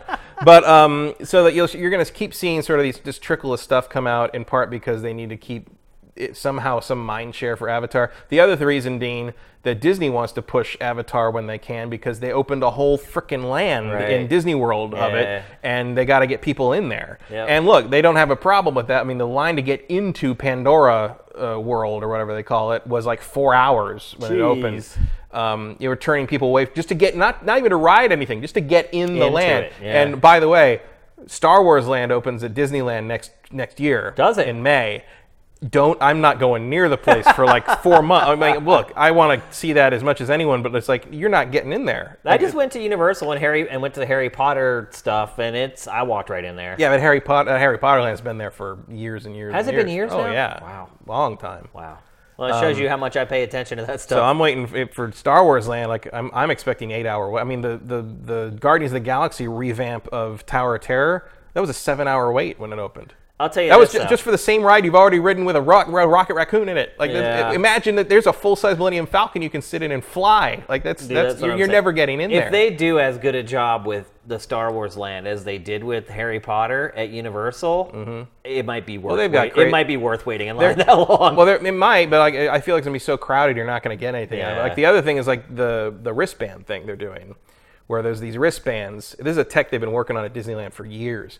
It basically the wrist. You, everybody has a wristband, and the wristband has like a memory to it, and it remembers everything you do in Star Wars Land. And all the costumes with like full mask stuff can talk. So like you have this in this in the little like Force the Force Awakens bay they had where like Boba Fett could talk and like the Wookiee could make noise and, and you know they could they could do stuff like the stormtroopers could say things to, to kids and they could say them in response to what the kids said. They had a whole battery of things they could say. And so what they're going to do with this thing is your wristband's going to remember everything you do in Star Wars land. It's a full immersion land. So like the people that staff the stores are Star Wars characters. There's mm-hmm. no there's Harry no Potter's real world. like yeah, that, it's like yeah. that. So this you have these wristbands and like so let's say you ride the Millennium Falcon ride where you have, a, you have a little crew and you get in the Falcon and you fly the Falcon and let's say like you blow up the slave one, slave one as an example like hypothetical example you blow up the slave one and then you run into Boba Fett in the t- in the cantina like later on. The, Will that costume say that you costume, blew up my ship? the costume will be able to read your, your bracelet stuff and know that that's what you did on that ride. And Boba Fett can say like, hey, it's like, yeah, th- yeah, you blew my ship up. I got, I got another one or something like that. Like that's so that's the kind of experience they're yeah. going for this. So it's going to be worth waiting to see. But I'm waiting till September is what I'm saying. Let everybody go back to school, and I'm going to go back like the week after Labor Day. That's, that's my plan for that. Uh, we'll see about that. We'll see how strong your willpower. Oh, I got, is. I got my willpower is, is very strong when it comes to waiting in line forever. like, no, no way. All right. Uh, the last item for Ubisoft. Do you think they're going to show Watch Dogs three? Yes. Yeah. Yeah, I do. I mean, they already leaked it, so, so Yeah. screw it. well, I mean, we knew it was in development. Yeah, I think they'll. I think they'll show it. What do you expect from it? Um, I expect them to kind of revamp uh, the tone a little bit. Uh, So the first game was like First game almost was- dour. yeah, dour, dark, gritty nonsense. The second one went second one was total yeah, overcorrection. total like went the, all the other way. It's like this wacky, fun zone, place, Irreverent. except you're killing people. Yeah, like, yeah. Um, it's like oh, hackers are just such cool dudes, kind of But thing. they kill Like people. sometimes, but like also like the, the, there was a again a tonal problem where like uh, Marcus, I think was the name of the guy you play. I just didn't believe he would kill people. Right. Like he was too nice. I mean, he had a, he had like a yo-yo or whatever to knock people out and shit. Like, like there's just no way he would run around like blowing people away with a gun. And like if, later on, some of the DLC uh, did add a bunch of non-lethal options for him, which made more sense for the character. But um, I think they need to kind of get, kind of meet in the middle for Watch Dogs. Like, Watch Dogs Three can can have some levity, but it also shouldn't be just all crazy. You know, like you had the guy with the the the emoticon visor Right. with the freaking you know like. the animated face. And yeah. everyone's just, just like, yeah, we're gonna, you know, I'm the rave girl, and I'm the, the hacker dude, and I'm the the the you know the b boy posse, you know. It was just like everyone had their own counterculture thing Right, going on. You yeah. all these different. Uh, so I, I'm kind of expecting to sort of have come, try to come to a synthesis of those things, because there's a like the Watch Dogs 2 kind of lost sight of the fact that like yeah, you're involved in DedSec and you're doing all this like hacktivism stuff, but also like it's really terrifying what you're doing. Is like like you're kind of like gnawing away at the fabric of society in, in terms of kind of that, that sort of agreed upon, you know, and, I, and it's a fun it idea. Take, it didn't like, take itself seriously. Not at all. There's a problem. And I enjoyed the- serious things are happening happening in the game. The game is not treating them as serious. No. Yeah. And so, um, like I, but I enjoyed it as a toy. I guess it's like I enjoyed like It's fun you to know, fiddle around with, Taking yeah. over the you know when I when I would boot it up for the months after it came out, I would I would not really make a lot of progress, but I would sure ram cars into each other all day. You know, like Yeah. with a you can auto drive the cars and stuff. I do that constantly. Um, So I kind of hope they keep the toy aspect, but in terms of like how they present the story and kind of the tone that it occupies, I think they need to find sort of a middle ground. Uh, I'm very curious what city it takes place in. Yeah. Um, Because they did a great job of recreating. yeah, that was a good San Francisco. And I don't just say that as, as like you know because I was born down the peninsula, Mm-hmm. and I think I was born in San Mateo, and it's, I think it's the first time San Mateo's ever been in a video game. Right. It's like it actually says it right there on the map. I'm Yeah. like, wow, like, There's that's- my place. Where I'm from, and they nailed it. Like they nailed what it's like up there. Yeah. Um, well, they're from there as well. yeah. Uh, Are they? Ubisoft, yeah. I I think the people who made it are in Montreal. though. Oh, they are absolutely. Yeah. But their their main headquarters for the U.S. is in the Right. Bay Area, and those people from all the other satellite offices always come in there, and so Mm-hmm. Right, but I'm easy for them to. But also, I lived in San Francisco, and I know that if you are in San Francisco, you aren't going to Palo Alto. no, you're right. Like getting somebody to leave San Francisco to do anything is impossible. Yeah, yeah. That's the least realistic because the thing. traffic's so bad, you don't want to do Right. anything. Well, that's the least realistic thing about Watch Dogs 2 is that like this this is Market Street here. Yeah. And it does not look like that. yeah. You- to- to- you, you would have to have buses everywhere. Like you, I mean, the traffic is Well, not the streets are twice as wide in the game as they are in real life as well. Uh, that's that's yeah, but like the main thing is that the you just the sheer number of cars on the road was not accurate. And like, but I, I did think I've I've told the story before about when I went down to see what Palo Alto looked like in the game. You know, with the, the tech center of everything, where Facebook is, where all that stuff. And like, mm-hmm. you know, I, I was driving around a motorcycle and I hit something. I flipped off the motorcycle and smashed into a wall. With a, you know, and fell to the ground, and this woman walking by goes, "Ah, I hate that crunch sound." I'm just like, "That's exact. yes, that is that is exactly what someone there would say." It- like the idea that like smash. say, "Oh my God, are you hurt?" no, breaking your face on a wall made such a gross sound that you inconvenienced them. Right. Like that. That's that's, exactly. that's exactly. the Bay Area in a nutshell. Yep.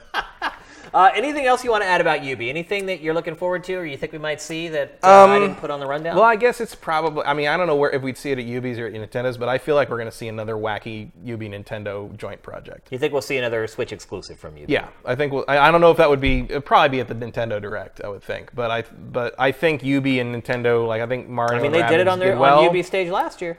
Did, yeah, that's right. I think they brought Miyamoto and everybody. out. Yeah. That's right. One way or the other, I think they will have a new project with Nintendo. Yeah. Like a Switch exclusive that like incorporates Nintendo IP stuff in Oh, a way, in a way that like no other third party company would be able to because they have a working relationship with Nintendo That no other unparalleled. publisher really has, yeah. So I would expect to see a, another thing like that. Not a Rabbids Right, Mario not a sequel, sequel to Rabbids. but like another. That would be disappointing if it was a sequel to Mario plus Rabbids. In all honesty, it's like we got it the first time. Yeah, we know. It's we cool. Okay. okay. And I wouldn't be surprised if that were actually the case either. Now it's now Because they already have that engine lying around. It's like, hey, we can just put in some new assets. We can get this But game out in 18 but maybe months. like like Zel- like a Zelda Rabbids Zelda one. game, Yeah. like Link in Rabbids that could Land. very well happen, actually. I'd be kind of. I feel bad that we've said this out loud, to be honest with you, because I'd be. I don't want to give Ubi any ideas. I don't know. I'd be on board to see how Ganondorf would react to a bunch of rabbits running around. Yeah, I mean, what properties would you cross up with Zelda from Ubisoft? um, Assassin's Creed. yeah, it's too easy. Yeah. I, I think rabbits and I think you cross- Rabbids and Mario worked, though. Rabbids- yeah, but I think you could do rabbits in anything. Yeah. Really, like you know, could do rabbits in Splinter Cell. If you Is that really to make sure that the uh, IP owner of the other crossover property doesn't take itself too seriously? Right. Well, I think I think if you take it as an opportunity to kind of mess with that IP a little bit, and Nintendo was definitely up for that with Mario, um, it'd work. And Zelda's kind of ripe for that. Yeah. I think um, the other it'd be fun to see Metroid, um, like a Metroid game where like, but there's just rabbits everywhere instead of Metroids. And the Metroids get hold of the rabbits, and then the Metroids become like the rabbits. And All start- right. you know, like you, you could uh, you could play with that. I think that game's too serious for Rabbids. Well, that's why you could do like a Nintendo Land game, but like with rabbits invading Mar- like a Nintendo. IP. yeah. That way you don't have to do a whole game out of it. Okay. All right, so that's it for Ubisoft. Our Ubisoft preview for E E3 2018. As you can tell, big showing coming for Ubisoft. Uh, these next few that we end up doing, they have maybe half the games that Ubisoft has, and this is just what we know. Um, and Ubisoft always has surprises, so I mean, I'm sure there'll be like Just Dance, whatever, blah blah blah, and all that other crap that they do. But uh, but yeah, Ubi is primed for a big E E3. And maybe uh, like so, I think it was somebody on Twitter said uh, it's like it's like I'm half expecting at the end of the Ubisoft conference for uh, some like Vivendi executives to break down the, the back of the stage and like knock uh, Yves out with a folding chair. I guess. Like full- That battle's over though. Vivendi gave up. or so we thought. or, yeah, or allegedly. So we'll see. All right, we're gonna move If anyone on. who watches wrestling knows it's never over. That's true. All right, we're going to move on. We're going to talk next about a game that I was playing on an open beta that happened last weekend uh, Mario Tennis Aces for the Switch. Uh, I'm just going to say right now that this game is going to be a contender for Sports Game of the Year. Did you play it? nope. I, uh, I did not get to play it until Sunday. I intend to buy the final, like the release version, but I didn't get to the beta. It is really good, Matt. Really, really good. Uh, I did not get to play until Sunday. By then, people had been playing this game for three days, and despite the fact that I got my ass handed to me, I absolutely loved this game. I cannot believe that this is the same studio that made the Mario Tennis game for the Wii U. It, it is like night and day compared to those games.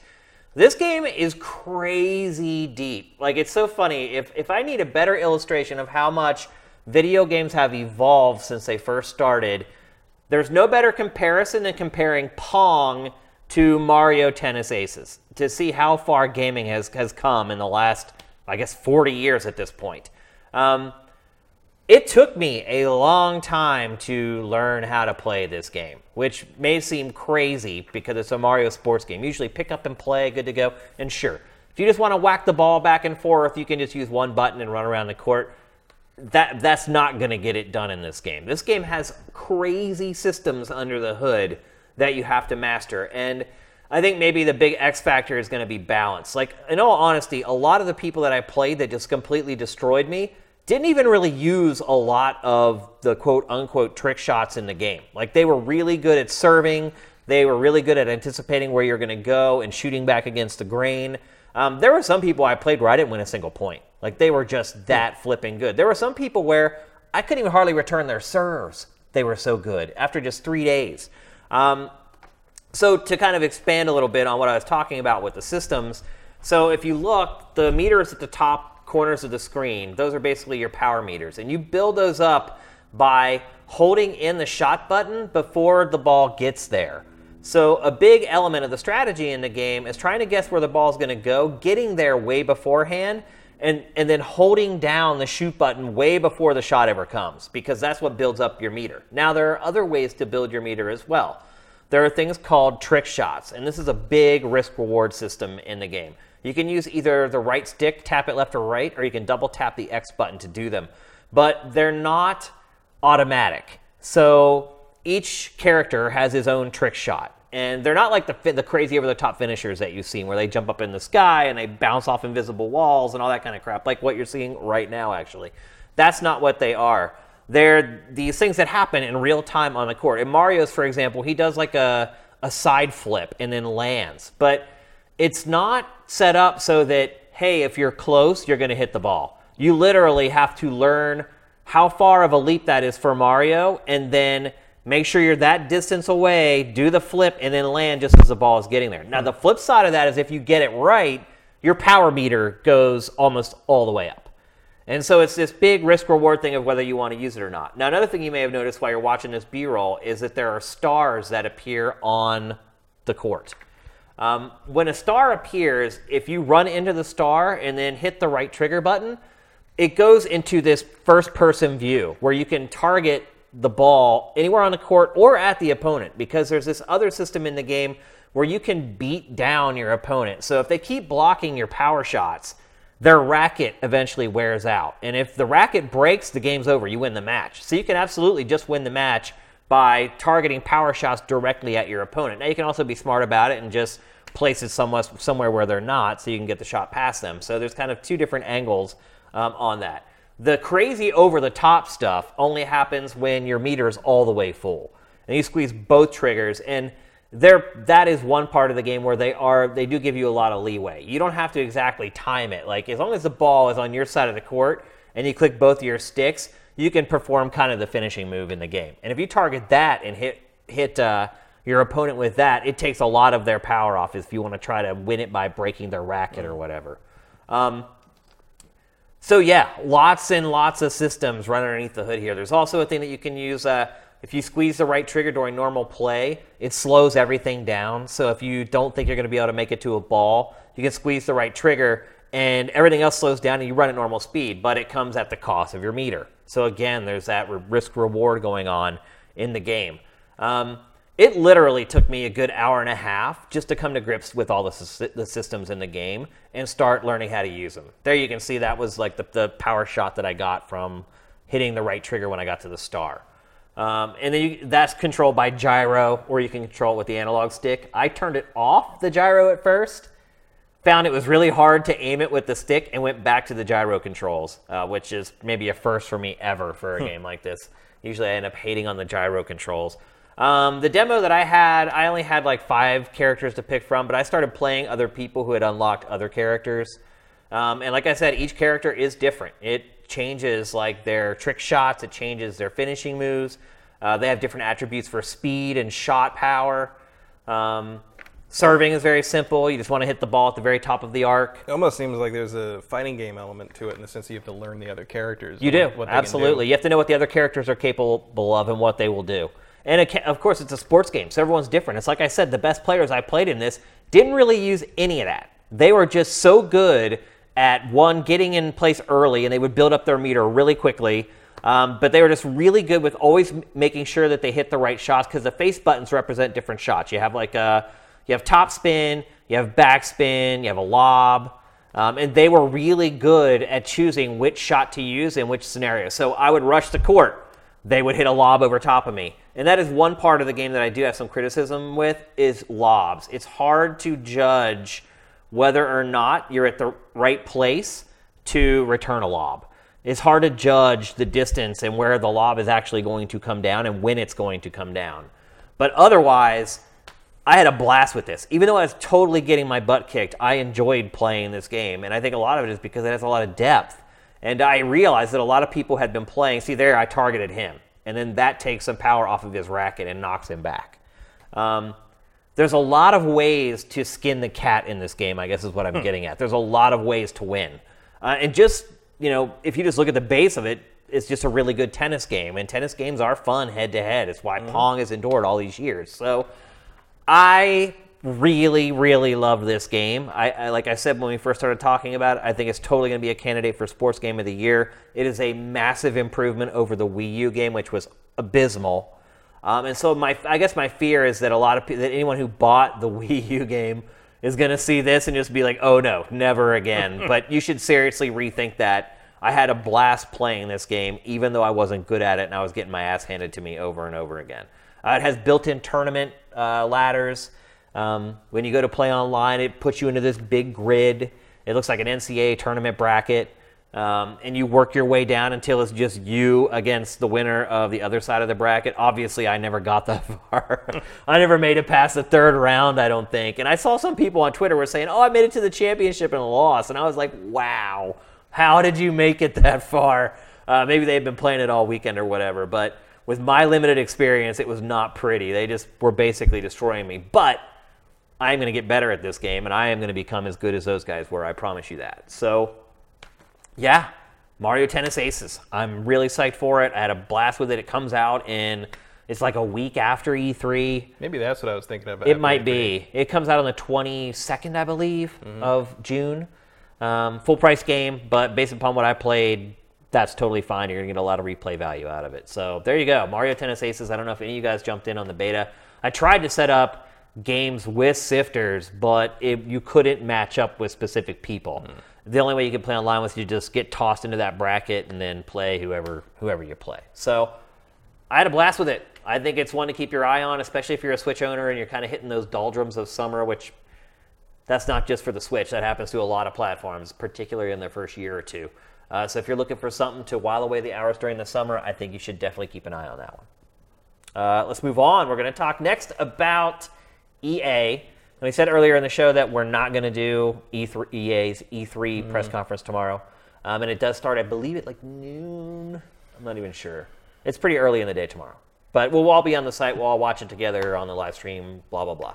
But still, let's talk about what EA is going to show tomorrow. So this is our pre show for EA's E3, EA Play press conference, whatever the hell they call it at this point.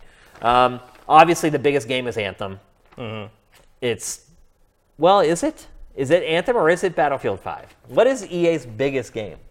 Um, Battlefield 5 is going to probably sell more. I think Anthem is your is the thing people more, more people are interested in. Yeah. because it's more of an X factor. Yeah, even though they did show a big chunk of gameplay last year. Yeah, but that was also sort of a vertical slice of uh, on a dev AKA kit bull shots. That, like, know, what's it really gonna look like? Yeah. Kind of thing, you know. Um, so that's cool. Like, I mean, I'm more interested in Anthem over Battle. I mean, Battlefield's too. Battlefield's a known quantity. Yeah. Um, for the most part. Uh, I'm interested to see kind of what, what you know, People are going to be playing this 24 hours from now, by the way, at EA Play. Mm-hmm. So we're going to get tons of media from this game. We're probably going to get a couple trailers. Uh, by the time E3 is over, I have a feeling a lot of people are going to be sick of hearing about Anthem. Uh, but that's okay. Yeah, I mean, I'm just thinking like how like what a, what a poor what a, retroactively what a poor choice of name. Because if you if you put Anthem in Google, you- Right. you, are not What getting you're not getting up? stories about EA's video game.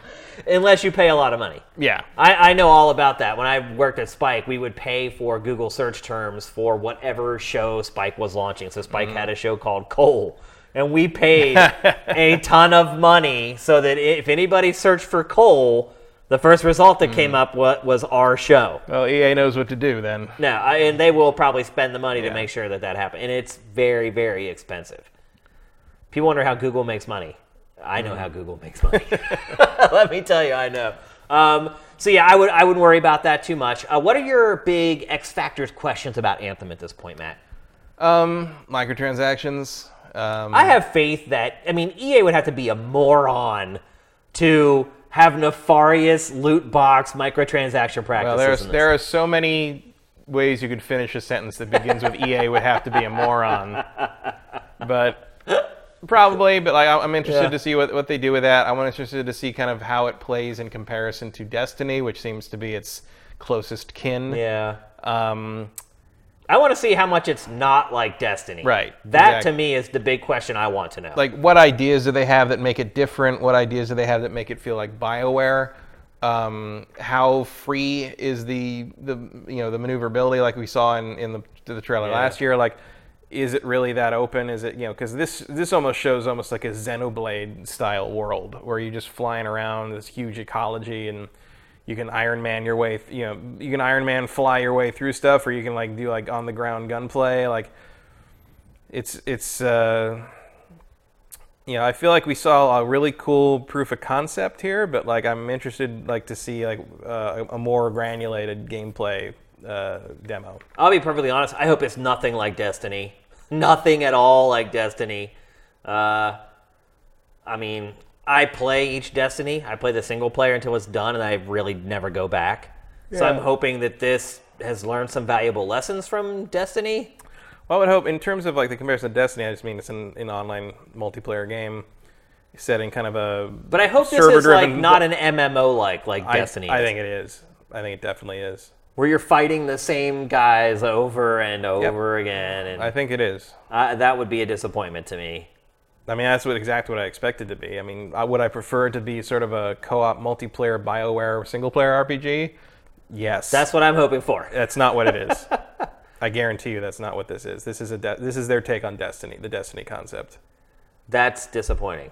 I'm sure it won't be disappointing to their bank account, but No, it'll do just fine. yeah. But to me personally, as as someone who loves video games, I really hope that it doesn't No, this, follow this that. isn't this is not. KOTOR three with uh, Iron Man suits. I promise you that. And then your point, your earlier point, becomes even more valid if that's the case, because these games are generally driven by DLC and and all that kind of stuff. Mm-hmm. Well, that's So what I want to know is like what's the what's the online what's the games as a service twist because that's what this is. I want to know, you know, what's the max player count? Have they said that yet? The max number of players you can play with? Not, not that I saw. I mean, how cool would it be if you could go out in squads of 15 or 20 people? I would that would surprise. I feel like you know as much as I compare it to Destiny, like I think that Monster Hunter World is also a pretty valid comparison in, in terms of like getting a small squad to kind of run around the world. I don't know how much like you know. In terms of like Destiny, kind of like how do, does that sort of mingle player thing, where there's a bunch of people in each area. Yeah. I feel like this might be more of a Monster Hunter World, sort of like you got to choose to go out with people, sort of thing. Uh, maybe there's like one place where everybody con- congregates, like Yeah. the you know like. uh, But um, Yeah, I don't know. There's different ways you can go about that, and I guess it depends how they think it works best in this in this context. I'm also interested to see like what the different kind of suits you can use, or what how, how customizable your outfit is, because I you know you obviously Oh, got- you know it's going to be crazy. Yeah, well, you got the- you got the That's big where they're guy make here. all kinds of money. you got the big guy here, you got the more standard guy there. Um, but I like you know I like the mech suit Iron Man suit thing they're doing Yeah. here, and I'm interested to see what you can do with it and how cool you can make it look and. You know, it's it's it's a Destiny style thing. I'm sure. Where like you know, you, you complete this raid and you get a fancy helmet thing you can put on, and you look really cool. You get a cool. and weapon that has one extra level in one of its attributes or That's whatever. also possible. But see, like that to me, that implies you have four people in a squad, and that's the end of it. It does, yeah. Those graphics sure do look final. Uh, I'm still excited. I'm still really excited for the game. You know, by tomorrow mid afternoon, it will be laid bare. We'll pretty much know everything about it uh, between what they show during their press event and all the stuff that ends up coming out. Because people are gonna be playing this all day tomorrow and capturing footage. And by tomorrow night, there's gonna be thousands and thousands of hours of direct feed gameplay from Anthem on YouTube. So not much longer to wait for that. And probably the same thing could be said about the next game, Battlefield 5. Um, I'm guessing they're going to have tons of kiosks there with direct feed for folks. And Well, they've traditionally had like a big, huge, you know, maximum number of players sort of arena that you wait in line in and go play. And, yeah. Uh, Are you going to go to EA Play tomorrow? I don't think so. Yeah. I don't even know if I know anybody at EA anymore. I, I know lots of people at EA, but I, I can't go because tomorrow is the only day left to do anything before E3 starts. And once E3 starts, it's like I was talking to my wife last night. We were eating dinner, and I was like, uh, you know, after tomorrow, like you're not gonna see me for like a week, eight days, or something like that. And she, and she always freaks out about it, even though it happens every year. She always freaks out. I don't like that. I'm not gonna see you. I'm like, it's like this. This is how it's always been.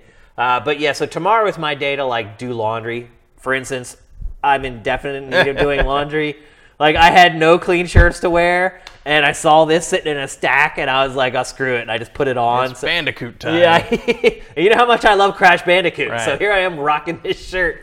Uh, so I need to do laundry and just like just get my car, just all the stuff I need to do before the week kicks Yeah, in. So I think mine. I mean, I think my girlfriend likes it that I'm gone for as long as I am. well, she has the run of your home for Yeah, well, not this year because yeah, we're yeah. here. Right, right, yeah.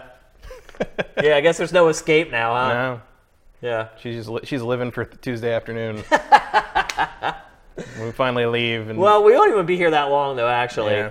Because Sunday, there's just the two press conferences, a big gap in between. Uh, Monday's the big day. We'll be here most of the day on Monday. Yeah, but usually for E- E3 for us is like I disappear for about seven days in a row and periodically come back drunk, and right. that's about or tired. You just go immediately go to sleep. Yeah. It's like a little staycation for her, usually. Not this time.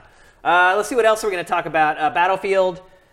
All we have is a trailer so far of that, although people have started saying that after the fan backlash, now there are reports coming out that it's not as offbeat and wacky as it appeared in the trailer. I don't know if that's EA just trying to quell the seeds of doubt at this point. I think it's. I mean, I think they would have done better for themselves if they had also done like a little gameplay demo. Yeah. Like along with the trailer they Right. released. Um, also, like it didn't help. I think that they spent like 30 minutes like building it up on the live stream, like with all and not showing any footage of anything. That was pretty weird, yeah. and then they show this like kind of like cinematic trailer that like doesn't really tell you much except like the bare bones sort of like It's basically a tone piece. Is Yeah. all it is. Yeah. which like you know as much as the complaints have rolled in about you know the various uh, diversity ideas which is ridiculous. Like the part it's like do we really need to see this for a battlefield game? Like we know what battlefield is. We know that it's just crazy like stuff just happening constantly in multi yeah like we played battlefield. We know what it is. And like while this trailer certainly has a reason to exist in terms of like you want media out there that it looks cool and gets people excited about things as the sole thing you release first Yeah. it's a weird choice to me. Probably a mistake. yeah. I love this trailer. I think it's one probably will Yeah, end like up it. being one of the best trailers from E3. But uh, but yeah, you can't really have a 30 minute live stream and then cap it off with a Yeah. 90 second trailer. You like just you can't gotta show some gameplay Well, if you're gonna- if you're gonna make, sit there and make all those promises for a half hour, you've got to deliver on those Right. promises. and i think they're all you know i'm sure that you know internally they'd be like well this is gameplay it's like look there's there's a hud and they're shooting stuff it's like yeah but it's not this it's not it's a very scripted sort of like Right. through the motion thing, and like it's cool as like a vertical slice idea, but you needed to show some people actually playing the game. Yeah. Um, even if it wasn't live, like just show some some raw Actual footage. real raw gameplay, Even if you, it's not even part of the presentation, just release raw footage to the outlets and let them put it up and Or let about it. YouTubers put it up. Yeah, like whatever you want to Yeah. do. But like it just, I just felt like, um, you know, while I think the trailer is a good trailer, I do understand that like, you know, you sit through like half an hour, forty minutes of like you know corporate speak basically, and then the, your reward is like a three minute trailer. It's like. Battlefield sure is crazy. It's like, yeah, I know about that. You know, it's like, you, come on, like, give me some information. Yeah. And so, We're about to get it. yeah, I think it'll, it'll they'll About blow 12 it out. hours, 18 hours from now, we'll know a whole lot more about it. Yeah, I think they'll blow it out. It'll be okay. Uh, this is something that shocked me, by the way, Matt. When I was putting, like I said earlier, Ubisoft has the most games with third-party publishers. I started putting together EA stuff, and I was shocked at how little there is. Yeah, they don't release a lot. It's pretty days. crazy. Uh, we obviously the two games we just talked about. You think we're going to see the visceral, emotive Star Wars game? No. I Not even like a I- trailer for no. it? I think we're going to see the respawn Star Wars game. You think so? Yeah. Really? I think the respawn game is further along. Don't you think we would see something else from Respawn before that, though? Yeah. This Really? is this is their next thing. I thought Titanfall 3 was their next thing. It's announced. they- they were- Titanfall 3 they is actually announced. Now they were working on the res- their Star Wars thing while Titanfall 2 was still being. When did they on. hire Stig? Uh, sometime before Titanfall 2 came out. Did was he oh there yeah. before that? Oh yeah. I can't remember. That was a while before that. Yeah, I can't remember No, the came Star. Wars, their Star Wars, because of how they had to start over with the Visceral game, with uh, EA uh, Vancouver. Like I, I'm pretty sure the respawn game, Star Wars game, is the furthest along of any of those. And you think we're going to see it? I think we might see like a teaser or something. Yeah. I mean, I would be shocked. I, I feel like if you, as EA, if you don't sh- like kind of sh- do a little like, hey, Star Wars is still here thing at your big E3 presentation, like if I'm Lucasfilm, I'm, I'm like, Oh yeah, bro. Oh, they have to do something. like, yeah, so I think we're going to see that. we're not going to see another Battlefront, though, right? no, though I think we might get an annoying little like, hey, Battlefront 2's in solo season right now Right, kind right. of thing. You know, I, I think we might get a little push of what. You don't think we're gonna see like a Battlefront 3 or anything like that? no, I don't think they're that dumb. Packard seems to think that uh, that we will not see Battlefront at all for two years. I think that's probably true. He also said in his uh, E3 predictions episode that is also live that went up this morning that uh, he thinks that um, Respawn is eventually going to be making Battlefield. I would not. I mean, I think I've floated that idea before uh, that they, they could hand Battle Battlefront Battlefront to respawn. Handing Battlefield to them would also not be a crazy idea. Yeah, he said Battlefield that he thought that he they would start doing that because he he feels that EA bought Respawn because of Vince because they think or it thinks that he can create something that can rival Call of Duty. Well, he created Call of Duty, so Right. yeah. Um, that's an it's an interesting tactic because it's like, look, just because you made a billion dollar franchise once doesn't mean you can make it again, Lawbreakers. But like, it's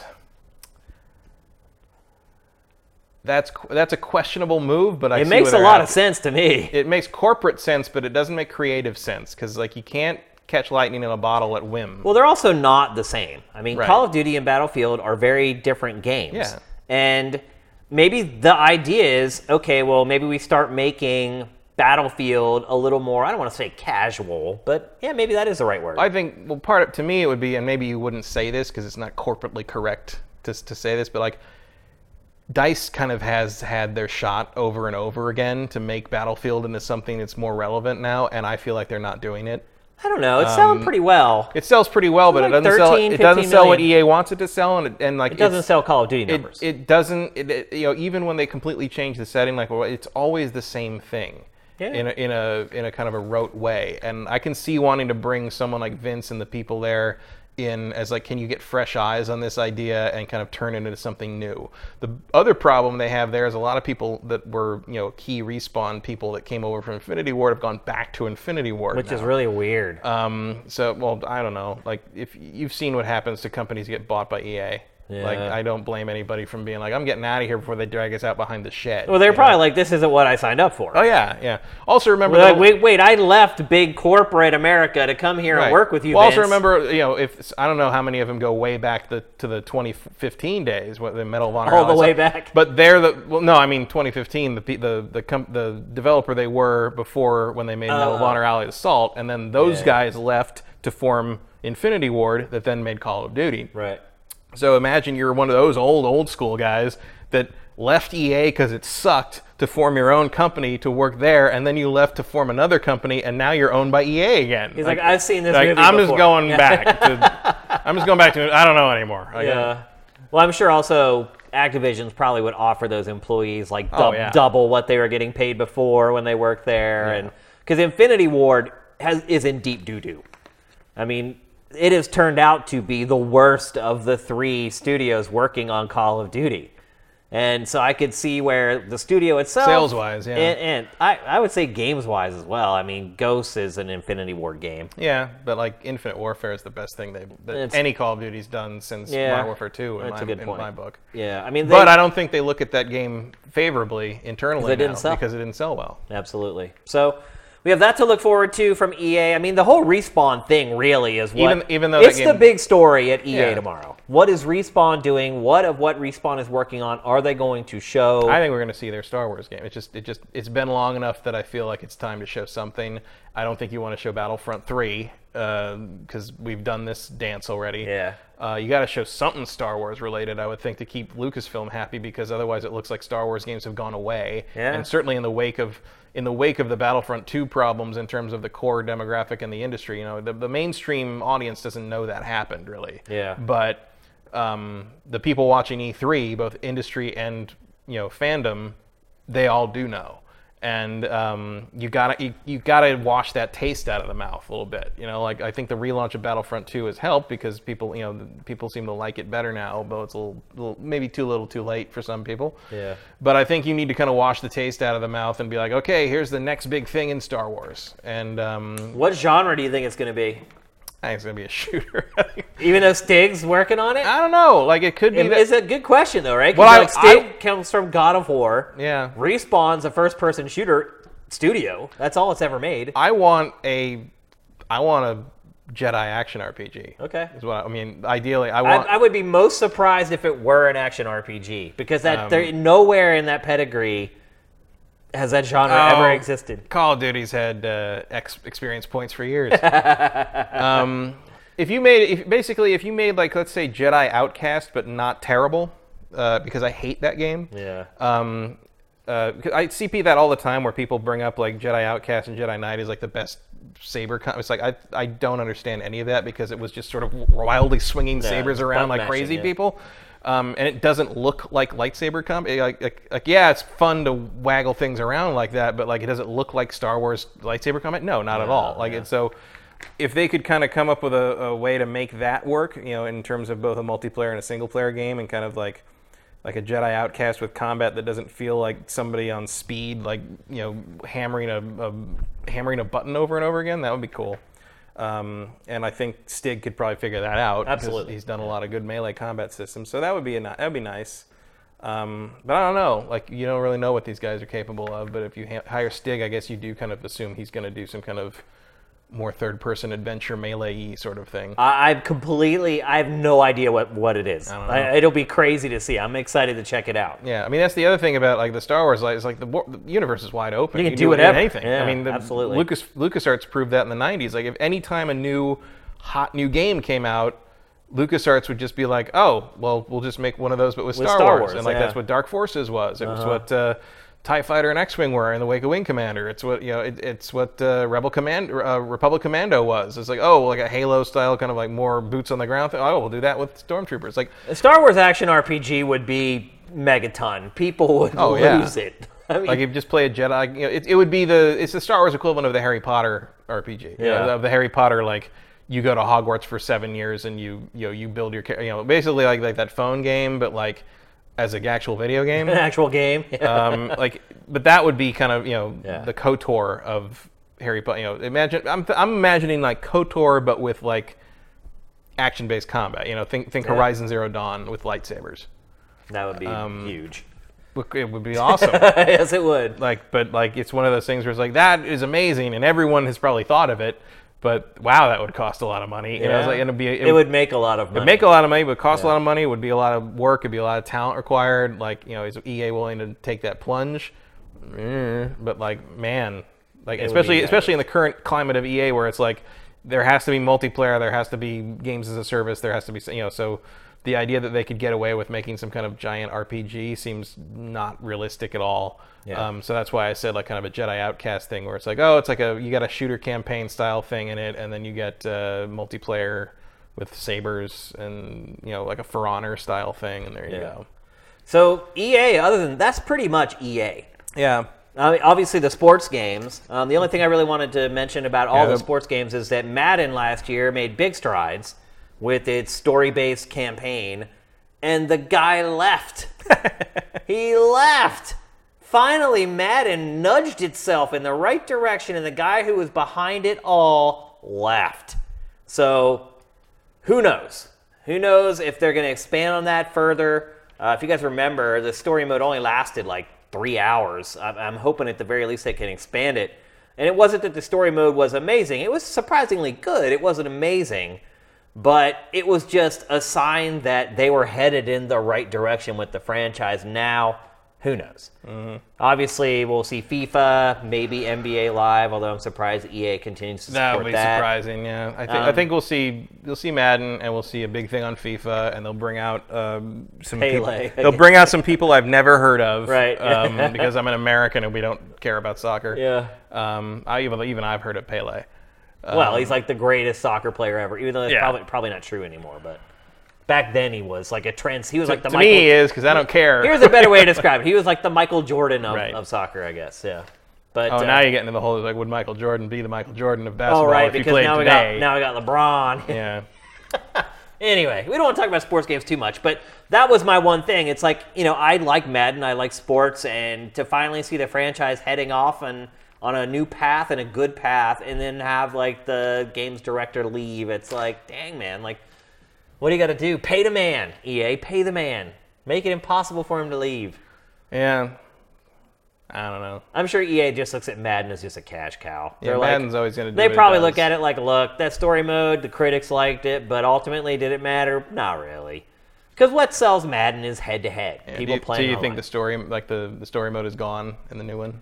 I don't think it'll be gone, but I don't think it'll be expanded all that. Probably much. won't star an Oscar winner. Probably not.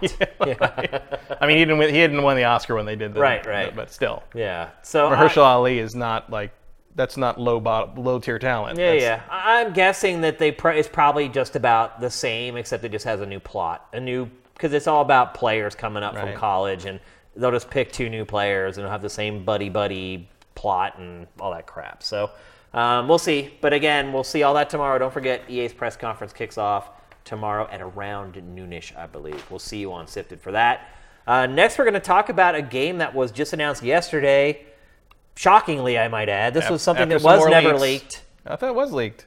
Well, I mean, no, I don't think it was. I saw something a couple days ago about it, and then like suddenly it was announced. Oh, I was not aware of that. I, Like I said, I've been busting my Mm-hmm. ass this week. Like I haven't had time to do anything but just. there was some rumor that came up about like, oh, Hitman's coming out. It's going to be through uh, Warner Brothers and No, I didn't see it. yada yada. I was like, oh, Warner Brothers. Well, yesterday it was confirmed. Hitman 2, and it's really weird because if you go like today, I was going to uh, grab the trailers for B-roll because that's all we have. There's no gameplay Mm-hmm. yet, and uh, I noticed that even Warner Brothers had tagged it to Hitman 2. And what what did YouTube pull up? Like the old Hitman 2.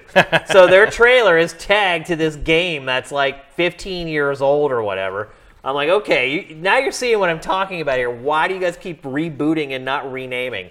Uh, but anyways, Hitman 2, it's coming like in November, like November 13th. And it, what's really shocking about the fact that it's coming in November is that it's not episodic anymore. So this whole game is supposed to be done by November 13th. Also, if you pre-order the game, you get this free cooperative mode that I believe you can play like right now. Um, which is a pretty good incentive to get people. And I actually I think the name of the co-op mode is the same as the subtitle for the original Hitman 2. So I don't, I don't know if the studio's just like having some fun and like playing with it now, but it seems like there's all kinds of little plays on whatever going on there. Uh, as you mentioned, published by Warner Brothers Interactive, who published all the good Batman games and a lot of Lego stuff, and that's pretty much it. Mortal Kombat. Oh yeah, yeah, they have MK and I Injustice. think I think we will see Mortal Kombat 11 this year. Do you? Yes, it's time. Yeah, we don't have Warner Brothers as one of the publishers we're covering today Mm-hmm. because obviously it puts out like one game a year if you're lucky. Uh, so we didn't include it, but you're you think that that's going to happen? Yeah, it's time. It is. But there have been lots of games where you're like, it's time, but Yeah, but Ne- NetherRealms works on a real tight schedule, and there's no reason for them to really have to sit back and reinvent anything. Yeah. So they've just you know they've been doing Mortal Kombat, Injustice, Mortal Kombat, Injustice, and now it's time for Mortal Kombat. there, Ed Boon has also put up some cryptic tweets that Yeah. point towards that. So yeah, I wouldn't I be think surprised. Warner either. Brothers, you're gonna you've got Hitman 2, you're gonna see Lego DC Supervillains, uh, another Walmart, correct Yeah. call, and uh, um, what you call it, uh, Hitman. Mor- yeah, Mortal Kombat 11, and uh, maybe a little thing on whatever the Shadow of Mordor, Shadow of War update's gonna be, and Some DLC, That'll maybe. be that. Do you uh, do you think it was a good decision to ditch the episodic structure for Hitman 2? Uh, that's why I didn't play the last one. It was too hard to keep up with. Yeah. And I think that is kind of the problem. And here's what I would say: Well, is also- I felt like IO Interactive did it the right way. Like there Yeah. was always something new happening. They never let the game just get stagnant. Yeah, there was always something to do every week. and I think like- you need to do that. And I had one of my friends uh, in the press, like actually at E3. Uh, what, when was when was that out? Was that last year or the year before? I, I don't remember. I think it was two years date. ago when it was first, you know, in the process of coming out.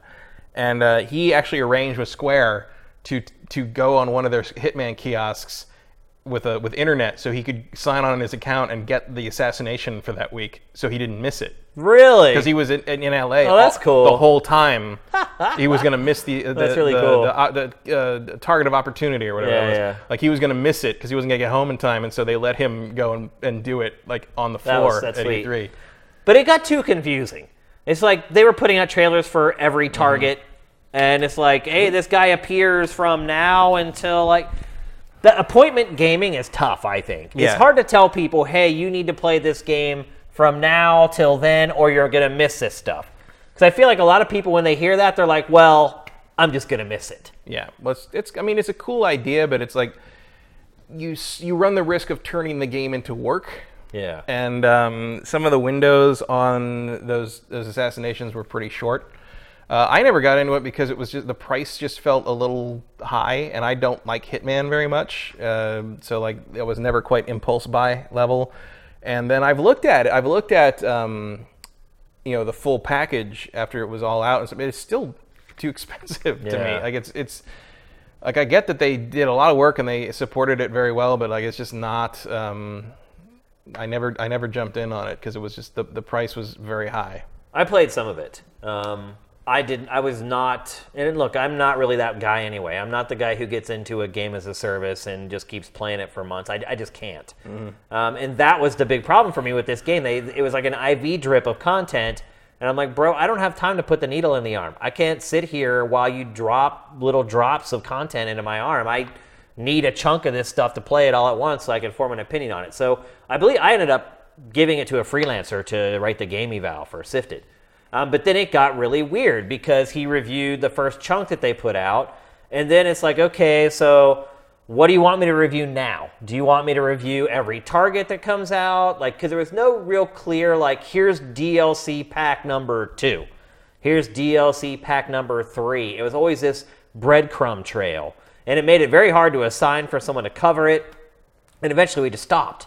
Um, I think we had him do like one other follow up after that, and we paid him like a little less than we paid for the original review for him to play the new content.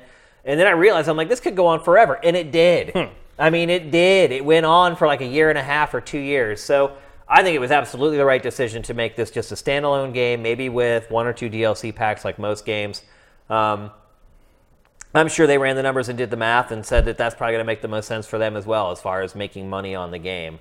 Or maybe Warner Brothers was like, oh no, bro, you're not doing like, you can do it on your own time or on Square Enix's time, but you're not doing it like that on our time. So, um, yeah, it's going to be a full fledged game. It's coming out November 13th. That definitely makes me nervous because they were working on DLC for the first Hitman up until like two months ago. So, Yeah, but I think they're a big enough team that they, and also it's like, how much is it really going to change? You're really just making missions. no, you're right. You know? Yeah. I mean, you already have the engine that you're using on Generation 8. You don't have to build your engine or anything. Yeah, I don't. I don't think there's. It's just cutting and pasting stuff together. yeah, you don't need to really re- reinvent the wheel on this one. You just need to make more. Yeah. And clearly, that's what they've been doing already. So, Yeah. Although they have a co-op mode now, Matt. who's the other person? What do you mean the the, other co-op person? mode? Like, who are you, Agent Forty Eight? Oh, I don't. Or I don't even know if Agent 47's even in the co-op You're mode. just two other hitmen from the same. I don't think it brainwashing matters. program or Do the whatever. characters really matter in the Hitman franchise? They have a deep lore. I, don't know, I barely played any of these games. Like, yeah, just- it's they're just- they're too boring for me. In all honesty, well, I find them frustrating. it's all Like, trial and error. yeah. Yeah, so They've never been able to really get away from it. And I don't really care about the disguises thing. No, like- and I've, I've enjoyed. Like I've watched some like playthroughs of things of levels where like some you know here here's where I blow the hot tub up and I drop a guy through the, the glass bottom pool into into his death. That's cool, but it's like it takes him 20 minutes to get everything in place for him. It's like I don't have that kind of patience. It's a lot like the It's like old, playing the old- Mousetrap. Exactly. That's what I was gonna say. It's a lot like the old board game Mousetrap. It takes 20 minutes to set it up, and then you get like five seconds of enjoyment out of Mm-hmm. it, and it's over. Uh, I, I agree with you. That's the way I've always felt about Hitman. I know there are people out there who love it. Uh, when I was working at Game Trailers, we had uh, this one guy, Chris Wynn. It was literally his favorite franchise Wow. of all of them, which I'd we were rather- very happy about because we're like, okay, well that's good. Now every time one comes in, guess who's gonna play it? Yeah, I'd rather watch someone that knows what they're doing play this game. Absolutely. Which is, which is a rarity. Like I, I, I normally prefer to play things myself, Yeah. but like this one, I'm just like, um, I'll just watch you do it. Yeah. Well, the other part too is, like I said, it is a lot of trial and error. And if you want to set up these elaborate ruses where you you lure, you go up to the roof and you rig this like sandbag to hang over the sidewalk, and then you go talk to four people, and then eventually you get the one guy away from the group and you lure him over to the sidewalk, and then you have to give the signal to the guy on the roof to cut the rope on the sandbag, and then the sandbag. Fall it's like you're right, like a 30 minute setup for like 60 seconds of satisfaction. Mm-hmm. And And, you're, I you would rather let somebody do it that knows what they're God doing. God help you that NPC takes one step in the wrong direction. right. middle, like yeah, it- which happens because these games are generally riddled with bugs. They're always buggy and weird and funky, and you never know if what's supposed to happen is actually going to happen. So, I don't know. Again, because of the history of this studio releasing buggy games, November can 13th seems really crazy to me. So, Whoops. yeah. Sorry. So yes, coming for PC, PS4, Xbox One, November 13th. No word on a Switch version yet. Um, IO Interactive has enough problems getting this running on Yeah. Generation 8. I, I highly doubt you'll see it on Switch, unfortunately. But uh, there you go. Hitman 2. We'll have a lot more of that, I'm sure, from E3. Will we cover it? Probably not. Maybe. Maybe when it comes Probably out. I don't know. Uh, okay, let's move on to Bethesda. Bethesda's press conference is Sunday, earlier than it usually is. Remember, last year it started at 9 p.m. Pacific. Yeah, which was silly. It started at midnight on the East Coast. And a part of that I think was because like they like to do a little, there was a little party beforehand for people who are showing Yeah. Mm-hmm. up. It was dinner and that kind of thing. But like, come on. That makes no sense. No. This year it's at 6 p.m. Pacific, 9 p.m. Eastern. If the Oscars can start early for the East Coast, You, Bethesda you can start start, early, Bethesda's for God's sake, Bethesda, you're from the East Coast. You know the struggle. Yeah. I don't think anyone hates pre E3 more than Bethesda at this point. it's had a really rough go of it. I mean, it's basically exposed two of its biggest games before the show even starts. Um, obviously, Fallout 76 already out there. We have a very simple teaser trailer for that. Um, that doesn't mean, that really show much of, intentional though. that it's just a teaser trailer, or Well, mean? they they that wasn't a leak. They Right. They knew they were going to announce that. yeah, yeah, Rage, they knew they were going to put out that teaser Rage first. Two. Pete Hines did not seem too pleased. No, he- Uh, definitely not. Yeah, it seems as if Fallout, although there were rumors already floating around that they were going to show Fallout something. oh yeah, but like. I, I figure the 24 hours of blank live stream with Fallout Boy and stuff was was a pretty good sign, yeah. yeah. Yeah, absolutely. Um, rumors are it's an online survival game, sounds about right. game as a service. Yep. Sounds about right. I mean, they're they're due. I mean, you know, it's they put out so many single player games that don't sell, and like, I'm, you know, they can have this one. It's like, Yeah. I'm not super interested. Probably, I'm not a sur- survival game or a games as a service fan, and Fallout to me is more of an isolated RPG experience. But like, if this is what they're gonna do with it, if it makes it makes them some money, cool. I have no problem with it. Bethesda has been good to single player gamers. Oh, yeah. I mean, you can't really. And how can you give them grief? They're one of the last publishers standing up for people. Certainly, like I don't think that, you know this. This is not Fallout 5. It does. It is not going to take the place of Fallout 5. Right. I'm sure we'll still see Fallout 5. One And day. that's the thing. Like a lot, I've seen it, some people online saying, "Oh well, I don't want this replacing Fallout. This is not not replacing do Fallout. no. The Fallout Five would be nowhere near done right now, No. and it's not. They're working on it. You'll It's see Elder Scrolls 6 done. before you see Fallout 5. You would think. I mean, it just makes sense that Mm-hmm. that would work out that way. But this in no way affects what's going on with Fallout Five. No, it's not even the Bethesda. It's not the same core team. team. It's, the, you need something for the Battlecry guys to do. Pretty you go. much. They're like, "Hey, we bought this studio and we canceled their game. Like, what can we do with them?" I don't know. Make a make a Fallout survival. Yeah, game. online because that's what their game was before Battle Yeah. Cry. So it makes sense. It's no harm, no foul. If it ends up being crappy, so what? Yeah, it's just you know, it's just another Fallout spin-off that didn't work out too well. If Like, it ends uh, up being that way, yeah. Fallout. But I have a feeling with Bethesda. I look, it's going to be better than Fallout Brotherhood of Steel. yeah, How about that? I think that's that's not a very hard high bar, but I think you're absolutely right on that one. So, uh, and then obviously Rage 2, which we already talked about. It seems to me a huge departure uh, from the first game. It looks like it is anyway. Uh, the art style seems completely different. It looks like it may be set in a completely different territory. The is it this the Just Cause guys? You say? Yeah. Yeah. Um, game's looking good. Supposed to be an open world Doom, essentially, uh, which I'm okay with. Circle strafing in an open world, I don't know how that works. Because the thing about circle strafing is that makes it exciting is when you're in confined spaces. Having a big open desert to circle strafe, I guess then it's more like don't know, Serious. Sam. I, I did a lot of serious, circle strafing in Serious Sam. Yeah. Serious Sam is mostly just big open spaces. well, Serious Sam is mostly just a flat piece of Right. dirt. Flat piece of dirt with men screaming and running at you. Yeah, but there's a reason Serious Sam has never been a big franchise as well. Yeah. Neither's Rage. You don't think they're well? I mean, the first Rage sold pretty well. Yeah, I don't, didn't sell well enough that I thought we were gonna get another one. It didn't sell Elder Scrolls level or Fallout level, but it was a brand new IP at but at time. that point, like at this point, it's like that's pretty good by Bethesda new IP standards, I guess. yeah, I guess you're right. Not even new IP, even some of its old IP, its sequels Yeah. haven't done great. It definitely needs a, a hit at this point. It definitely Uh, feels like it'll be it'll make more of a kind of a you know mind share impression than like Dishonored 2. I think it absolutely will. It already has for me. I'm already more interested in Rage than Dishonored just Mm-hmm. by this trailer.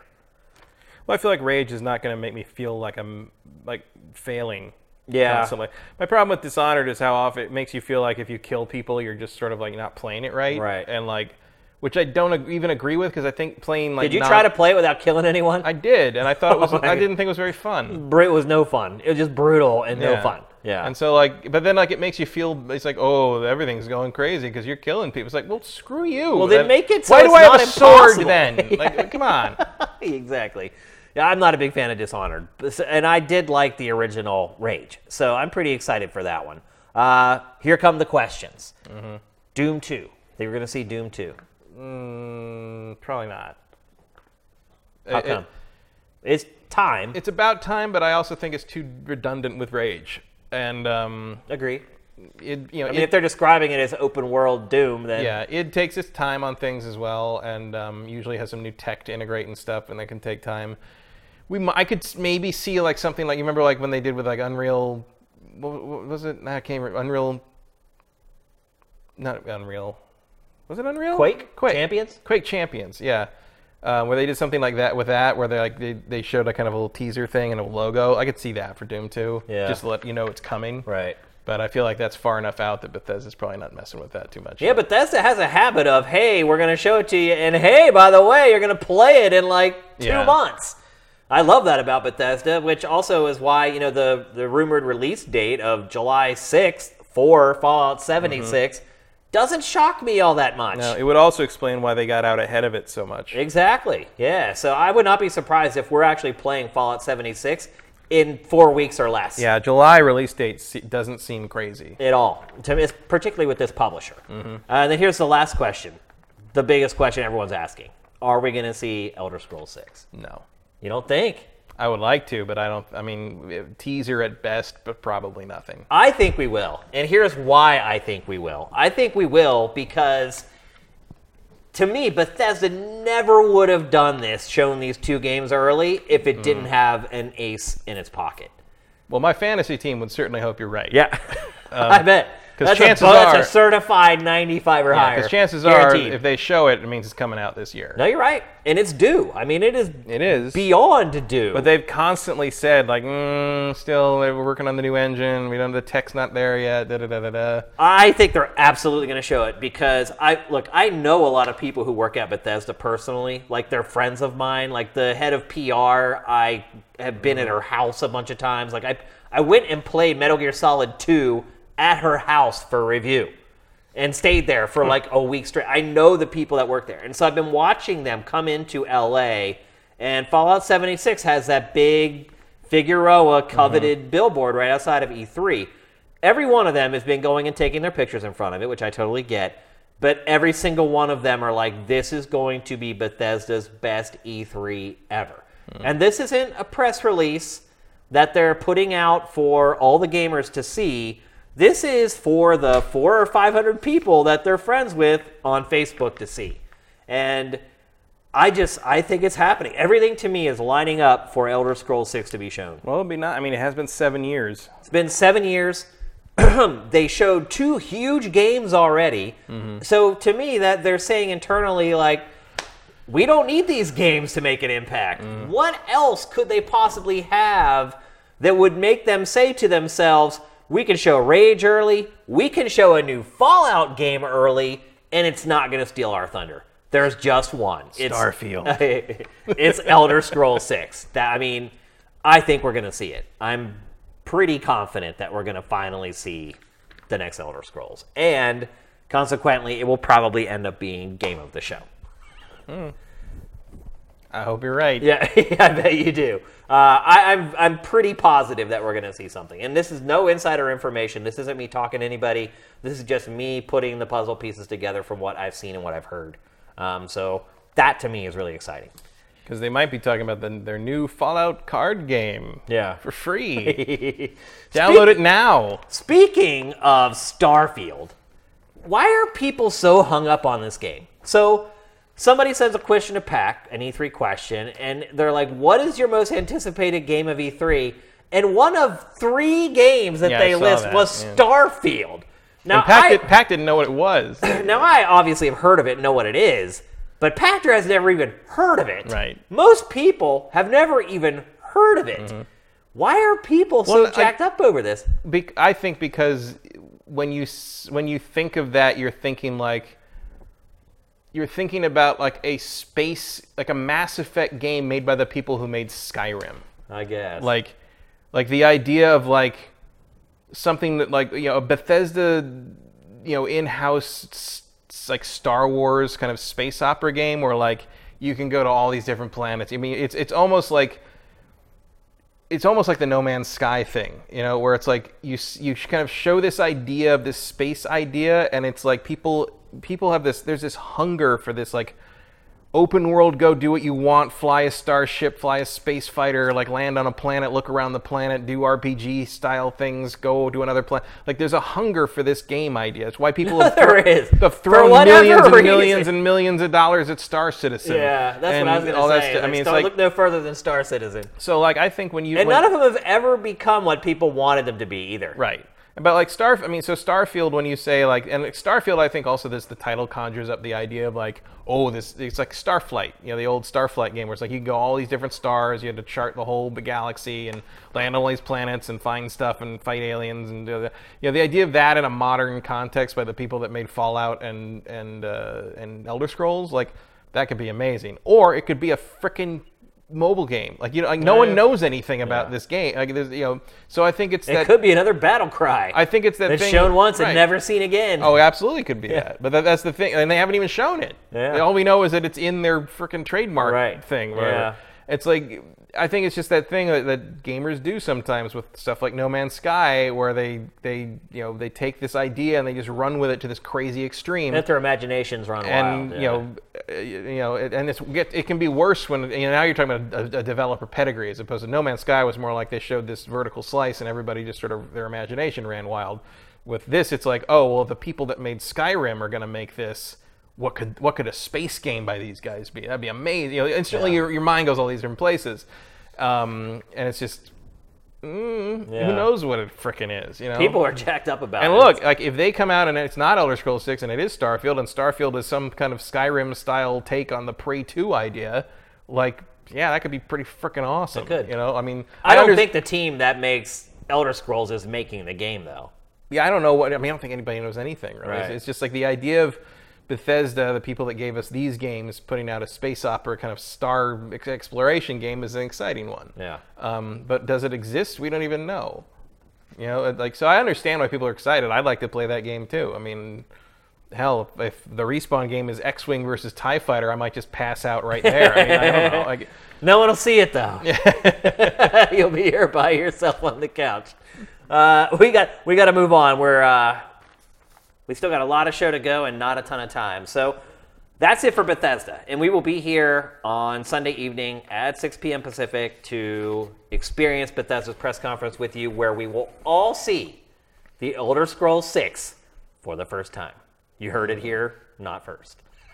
All right, let's move on. We're going to talk next about Dead or Alive 6 very quickly. This game was just announced today. Another one of those cases where we have the advantage of doing a show on a Friday. Uh, literally, trailer just put out today. IGN had the exclusive on it. We're giving them credit there in our B-roll. Um, does, did this game need to be made, Matt? no. yeah, seriously. But Dead or Alive 5 was a gigantic moneymaker through DLC, so it does not surprise me that they are making it. well, then there's what Dead or Alive Final Round or what is yeah, it that's called? five. That's, Yeah. that's, that's the That's the free to play version Yeah. of it, though, where they just sold Yeah. tons and tons of That was a costume DLC. gigantic, gigantic moneymaker for for Tecmo. Um, so yeah, the idea that they're doing another one, not shocking at all. What is the unique selling proposition of Dead or Alive? Uh, boobs, and um, I mean, we get boobs in every game. Not like this though. I Yeah. mean, that's that's the that's It the is. appeal. It is Team Ninja. Um, uh, is boobs and the uh, the counter system basically the, ca- the kind of the paper rock scissors counter system. The ring system, cra- really, though, isn't it? Where you're kind of trapped in a ring, and then the ring has like hazards. That's that, that was like it, the, that was like the big new element for Dead or Alive. Dead or Alive Five. No, that was that's always been in Dead or Alive, like knocking people through the through the, not the early ones, but like once you hit three, you're knocking people down into the crazy like you know animation. No, the multifaceted stages have been. You're right, have been apart. But Yeah. in five, it was you could get harmed by them. So there was like the cages that were electrified, and so a part of the Mm. You always- strategy was like staying away from the edge. right. Well, you always got hurt when you got knocked from one part of a stage to another. Um, it's just better graphics, really. Like that's all it was. But it's like I look at a lot of other fighting franchises and I can say, okay, this is why this one deserves to exist. Not all of them, Mm-hmm. but most of the big ones, I can understand why this franchise still exists and still does well. Other than, like you said, to boobs, I really don't get why Dead or Alive is as big a deal as it is. Well, that's the thing is, it isn't really that big of a deal. Like in the fighting game world, it's a non-issue. Yeah, It's I mean, it's not really a part of the competitive people do not play competitively. Um, but I don't fully know why, because it's not as crazy. You know, it's not any dumber than a lot of the other games that you're do get played competitively. It's just it never quite caught on in that regard. Um, but it's sort of just like a fun little fighting game. Um, part of it might might also be that it's very hard to play it online because the split second timing on the counters like kind of gets ruined tough, online. yeah. You, you, you have to be a little more psychic to pull that off. Um, is also traditionally had a stronger story. I mean, the, the, the Dead or Alive 5 exists because they wanted to put one on the current gen consoles. I mean, that's all. You're just updating the tech, basically. Um, I guess it's time to put a new one out to up. You know, that, that does look better than Dead or Alive 5 what we're does, seeing there. yeah. Um, and the char- you know, the characters do have a following. Like, it's sort of. it might be like a Star Trek movie thing where it's like we know exactly how many people are going to buy this and we know how much money to spend on it. So there you go. Like we I'll just- say this much though: if you were to say Shane, give me as many characters as you can from each fighting franchise. I would say probably Dead or Alive would be the franchise I could name the least ones for. I could probably name all of them. Really? No yeah, I've played all the games. I mean, So I have like 'em. I, but the characters just aren't memorable to me. That's They're all just girls with big boobs with a different gi on. Yeah, but like that's the whole thing in anime. I mean, the, the, the waifu thing is a big deal. Yeah, but I can I can name. You know, there's there's uh, obviously there's Hayabusa and Right. uh, Kasumi and um, Ayane. Ayane, the Ninja Gaiden. Those are the three Ninja I can always crew. name. Yeah. We've got Christy, who's my favorite to play as because she's got, she's the praying mantis style. She's she's the character I'm probably best at after Hayabusa. Um, you got Zack, who dresses like a freaking Teletubby. You got to remember him. Um, there's Ein and and those guys. There's like a couple guys that all look the same. Uh, there's uh, uh, Tina, who's the crazy wrestling chick from from down south or Texas or whatever. All and- right. She has like the cut off jean shorts. Right, and uh, her da- and there's Jann Lee, the Bruce Lee wannabe, and we've got uh, uh, what's his name, the, the the Hulk Hogan lookalike, whose name I can never remember. Um, Tina's father, um, and you got uh, uh, Helena, who's the super rich uh, French woman who's like tends to be the sponsor of things. And So you're starting to lose me now. Like See, I, I- I'm really not. You're naming, naming I know- fighters, and I don't know who they are. I know the lore. I'll tell you, you know, Helena, uh, Helena walked around in a fancy dress while her mansion was on fire and Aerosmith was playing. Like that was a, a great moment in the fran. No, it wasn't really. I don't know what the Aerosmith thing is. I'm glad that's over. Yeah. Um, yeah, I mean, the, the people that follow the games love the characters. Like the characters are. I Kind mean, of I don't follow Dead or Alive, but Um, I'm just saying, like, as a semi-casual fighting game guy who's played a lot of fighting games through the years, those characters do not are not memorable to me. Like, I don't remember. Mm. Like, I remember the Ninja Gaiden characters for obvious reasons, but everybody else, it's just like a blur. I think uh, I think that's unusual for people who follow the series to any any degree. I mean, I don't follow the It's a series. very character-driven series, uh, even more than your average fighting game, I would say. Um, but you have to be into it. Yeah. Um, it's why the Dead or Alive Extreme games work because they're about the characters, and you want to see those characters mostly nude. Do they work? Well, they sell. I mean, why do they make money? They do well. and that first one was actually boobs. The first one was actually well, yeah. so I didn't say that by accident, but I'm you know, the first one was actually a pretty decent volleyball game. Yeah, it was, and they just got rid of. Well, no, then it just became girls riding inflatable horses and running Yeah. across pools on stepping stones. instead And then they made money. yeah, and they, then they're like, oh, we don't even need to do a volleyball No, game. it's screw that. We just need to make the girls look perverted in, in new ways. Yeah, That's pretty much how it worked out. Anyway, so that's Dead or Alive 6. that's also the plan for Dead or Alive Five Final Round. I mean, they no, you're right. Absolutely. it- buying all the. DLC for that would cost you something like fifteen hundred dollars. Yeah. Yeah. And they made a free to play game. a ton of money You off can, that. yeah, just like the drug dealer. First one's free. You got to Yeah. pay for the rest. And, Uh, and the rest, by the rest, we mean uh, Santa Claus bikinis. Yeah, yeah. Did you see anything in that trailer that looked new? Um, no, Me either. not really. No, I didn't Um, see a single element. It looked prettier. Oh yeah, the graphics are improved for for sure. Yeah. But otherwise, I don't see any new gameplay elements or anything like that. It's Um, the sweat. the sweat, but that was that was there in, in five. I mean, that was the big deal with five. I mean, I, the new stages add some new wrinkles, I guess. I don't know if this kind of like. I mean, the guy's pushing you back into the ring. That's new. Is that Um, new? yeah, I don't. Uh, certainly not to that degree. Um, I don't know. It looks exactly the same. All that. I mean, I've, I certainly have never seen somebody push you back in like that. But that's more just like another way of having you bounce off the Off edge of the rail, stage. yeah. Yeah, it mean, looks like the same game. looks better like Dead or graphics. Alive, but prettier. Yeah, I mean, pretty much. And that could be enough. I don't know. Kasumi's got a new outfit. That's cool. It's like uh, Samus. Yeah, that's kind of like a like a Samus bodysuit thing going on. Yeah. So there you go. That's Dead or Alive 6. We'll sure to get more of that at E3 as well. We're going to get more of all this stuff we're talking about at E3. Uh, next up is Square Enix. Oddly enough, the second busiest publisher at E E3 2018. Again, when I started putting together lists of publishers, this is the this will be the first E3 press event for Square Enix since 2015. Wow. So it took two years off. Uh, the last one was when it So presumably, they unveiled. think they got something this time. Yeah. The last one was when they debuted NieR Auto, Auto, Automata, Automata, whatever however you say it. Um, and yeah, they have a big, big lineup. First, of course, Shadow of the Tomb Raider. Um, another game that just fell right outside of our uh, top 10 most anticipated for E3 2018. Uh, it just looks like too much of a known quantity. Uh, and again, this is a, a game where they showed the first trailer for it, and I didn't see a whole lot that was different. Yeah. I don't really need a whole lot to be different, but like it's hard to get like super excited Right. about it. You know, Yeah, I'm, you kind of know what you're getting. yeah, I'm looking forward to playing it, but like, Because again, they're still trying to say she's becoming the Tomb I Raider. don't, I don't It's know like, how no, many she- times she's got to become the Tomb Raider. She here, is the but- Tomb Raider now. Let's just move on. Like you got two games out of that already. Let's not try to squeeze a third. I mean, the Tomb Raider was the Tomb Raider, and then the Tomb Raider rose, and now the Tomb Raider is casting a shadow. Right. At what point does the Tomb Raider just go to work? And to your point, if something is a casting a shadow and you're calling it that, isn't it already that?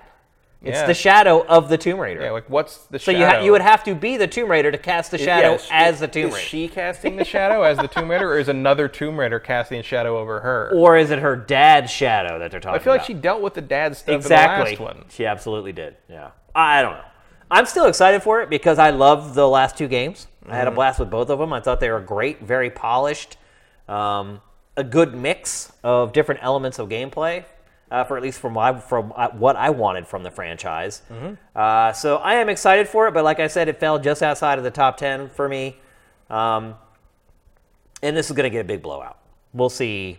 Eh, I'm guessing at least a 15 minute gameplay demo of this, at least. Yeah.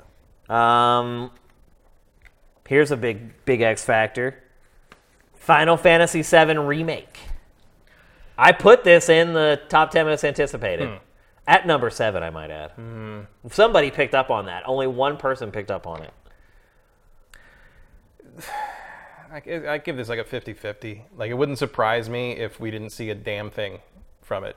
But at the same time, like I feel like if you're Square, you have to know you have to show something. Like you Yeah. have to show that it exists. Right. You know, like still exists. Yeah. uh, beyond like showing a screenshot from on a monitor and a background of a photo. You know, like like throw the throw the fans a bone. Like I don't even like Final Fantasy VII, but it's like stop fucking with these people. Like it's well, you think about just- Final Fantasy 15, and yeah, well, it's just cruel at this point. Like, show them something, give them a, a, a bigger, a, you know, a deeper taste of it. Give them some kind of time frame or something. You know, commit to something. Well, I mean, they. I will say this: Square Enix has not been secretive about it. When its executives are interviewed, they talk about it openly. And if you remember, they had was it CyberConnect that was working on it at first, Yeah, and then they brought it in. and it they pulled it out and brought it in house, and then all of a sudden they just start staffing up for it. Um, and it's been what about a year since they took it back from CyberConnect at this point? A Little point? less, I think, A little yeah. less. Um, I don't know how much of the work that was done on it they could salvage, or if they had to scrap it all. If they had to scrap it all, we're not going to see it. No. Uh, There's no way. If they're- they uh, were able to keep some of the stuff that CyberConnect worked on, then then I think we have the 50-50 Right. chance. Well, I think it's weird. They've been weird. They haven't been cagey about what's happening there, but they've been weirdly cagey about what the game is, what they're doing Yeah. with it, how they're reinventing it, how they're reimagining it, how much of it will be a remake, how much of it will be in episodic chunks. Like, you know, people are speculating. You know, there's people speculating from like, oh, it'll the first episode will go to the end of Midgar. Um, which is the end of the first disc, I think, of Right. the original a lot, game. yeah. Which is a good chunk, but then like I mean, people, there's like two episodes. some people think it's gonna like go all the way to the end of the game. It's like, well, no, it's gonna they're gonna give you. They've you already said it's episodic. yeah. Which is what, what gives me hope that it could be shown. It's because, hey, if you can get a three or four hour chunk of the game done within the next year and a half, Mm-hmm. then it makes sense to show it now. Yeah, but I, I don't know what they're thinking when they come. You know, uh, uh, if they go all the way to the end of Midgar, that's a 20 hour game. Right, absolutely. Well, I Um, don't think this is going to be like a one to one remake type thing. Like, I don't think you can say, okay, it took me 20 hours to get the first disc done in Final Fantasy VII, the original. Therefore, to get to that same point in the game is going to spend. I'm going to have to spend 20 hours to do it. Well, it. then you're in trouble with the fan base because if this thing isn't every single thing that was in Final Fantasy VII brought into this full 3D world, like you're gonna get roasted. I mean, they've pretty much said that it's not that, though. Yeah, but like I mean, they've said that it's not like a straight one to one remake in the sense that like every scene will be identical, but like you you can't just like tell a different story. You can't cut side quests material No, that, right. peop- that people are expecting to see or want right. to see. Like Like if you get to the Golden Saucer and there's no Chocobo racing, there's going to be hell to pay. I think I think iconic stuff like that will absolutely. Um, But like be. what I'm, you know, there's a lot to to put in there, and like there's they're weirdly, they're weirdly bashful about admitting, it's, it's and it's like what. What could possibly be that difficult about it? Like people make bigger games than that today in full three. I mean, I all the time, and it's like, and they have nothing to work from. Right, it's They're what's starting from scratch with nothing. like you're literally you literally have this template of this game. All you need to do is make all that shit again in 3D, That's and it, everyone yeah. will love you forever. They will. But well, instead, they also they're said putting that, that, they're redesigning Cloud to make him look like he did in Final Fantasy VII, which I think is a bad decision. Yeah, I don't know what. He's he's absurd. He's an absurd. He I get why they did it back then because PlayStation could only display like very simple polygons, so they Mm-hmm. had to make him look distinctive. He's the he's the main character, so they give Got him the like hair. they give him the crazy hairdo. Yeah. So that way, when you see him, you always know it's him. That you don't need to do that anymore. And that how ridiculous will with- that hair look? But without that, I mean, they've done that hair in full 3D plenty of times, like you know, Advent Children and all Right. that stuff. I mean, it's just you you just have to accept That it's in the same way that people can use magic and fight giant biomechanical dragons.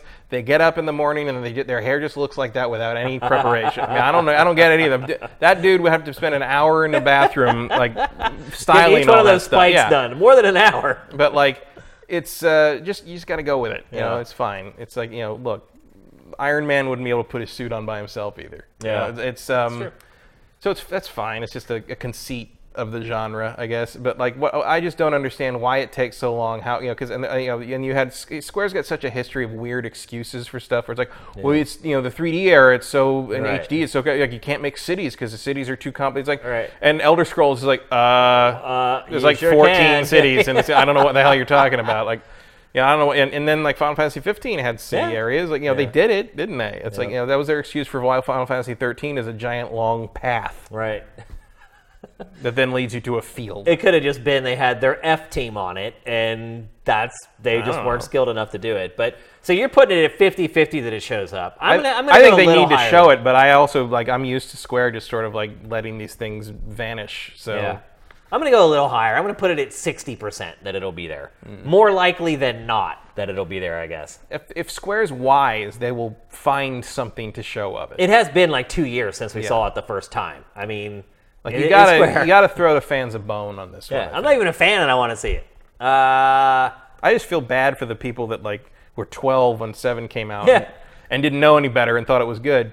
And, and now um, they have a 401k. and now they're they're you know they, they're just like all I want to do is play this game again in a new like awesome form Yeah. in this thing that they've been teasing for freaking you know if you really want to go back it was that that thing they showed of the PlayStation Right. 3 Yeah, yeah, which like oh it's not really a game well then screw you like why I mean, that's what kind of spurred them on to do yeah, it. Yeah. Like, and so like now and then they finally announced like oh we're actually doing this thing you've dreamed about forever and now we're going to be quiet for three years Forever. you know like Yeah. you know and like look I don't care about Final Fantasy 7 I don't like I think it's a below average game at best um, uh, especially coming off of Final Fantasy VI, which is the best Final Fantasy ever made to this day and will probably remain so forever it's time to accept it Yeah. but like stop doing that to these people. Like I, I, I- that's where I am at this point. I'm, I'm, it's a humanitarian crisis to me at this point. You're you're being very mean to these people who care about about cloud. and put all the money in the bank. Uh, Kingdom Hearts 3, that's pretty much a stone cold lock to come out Yeah, this I- year. yeah, I think so. I think, After all, so here's a good example of this time last year, we would be sitting in this place saying, "God, that game may not come out until like 2025. Who knows?" Uh, we had no, and that's why I I gave Final Fantasy VII a six, 60% chance instead of a 50% chance to be shown because with Square Enix, you really have no idea when it's going to finish a game. There's no other publisher in the industry where you are left more in the dark on is this game going to be at this event or is this game going to come out this year? Then Square Enix is the king of that. And we, we I mean, even earlier this year, neither one of us thought that Kingdom Hearts 3 was going to come out this year. And here it is. I put it on my fantasy team. But you, with the idea that it probably wasn't coming out, and you had an alternate to take its place. Right, but I was I also thought it was probably going to come out, but like I just don't trust them not to delay it. Right.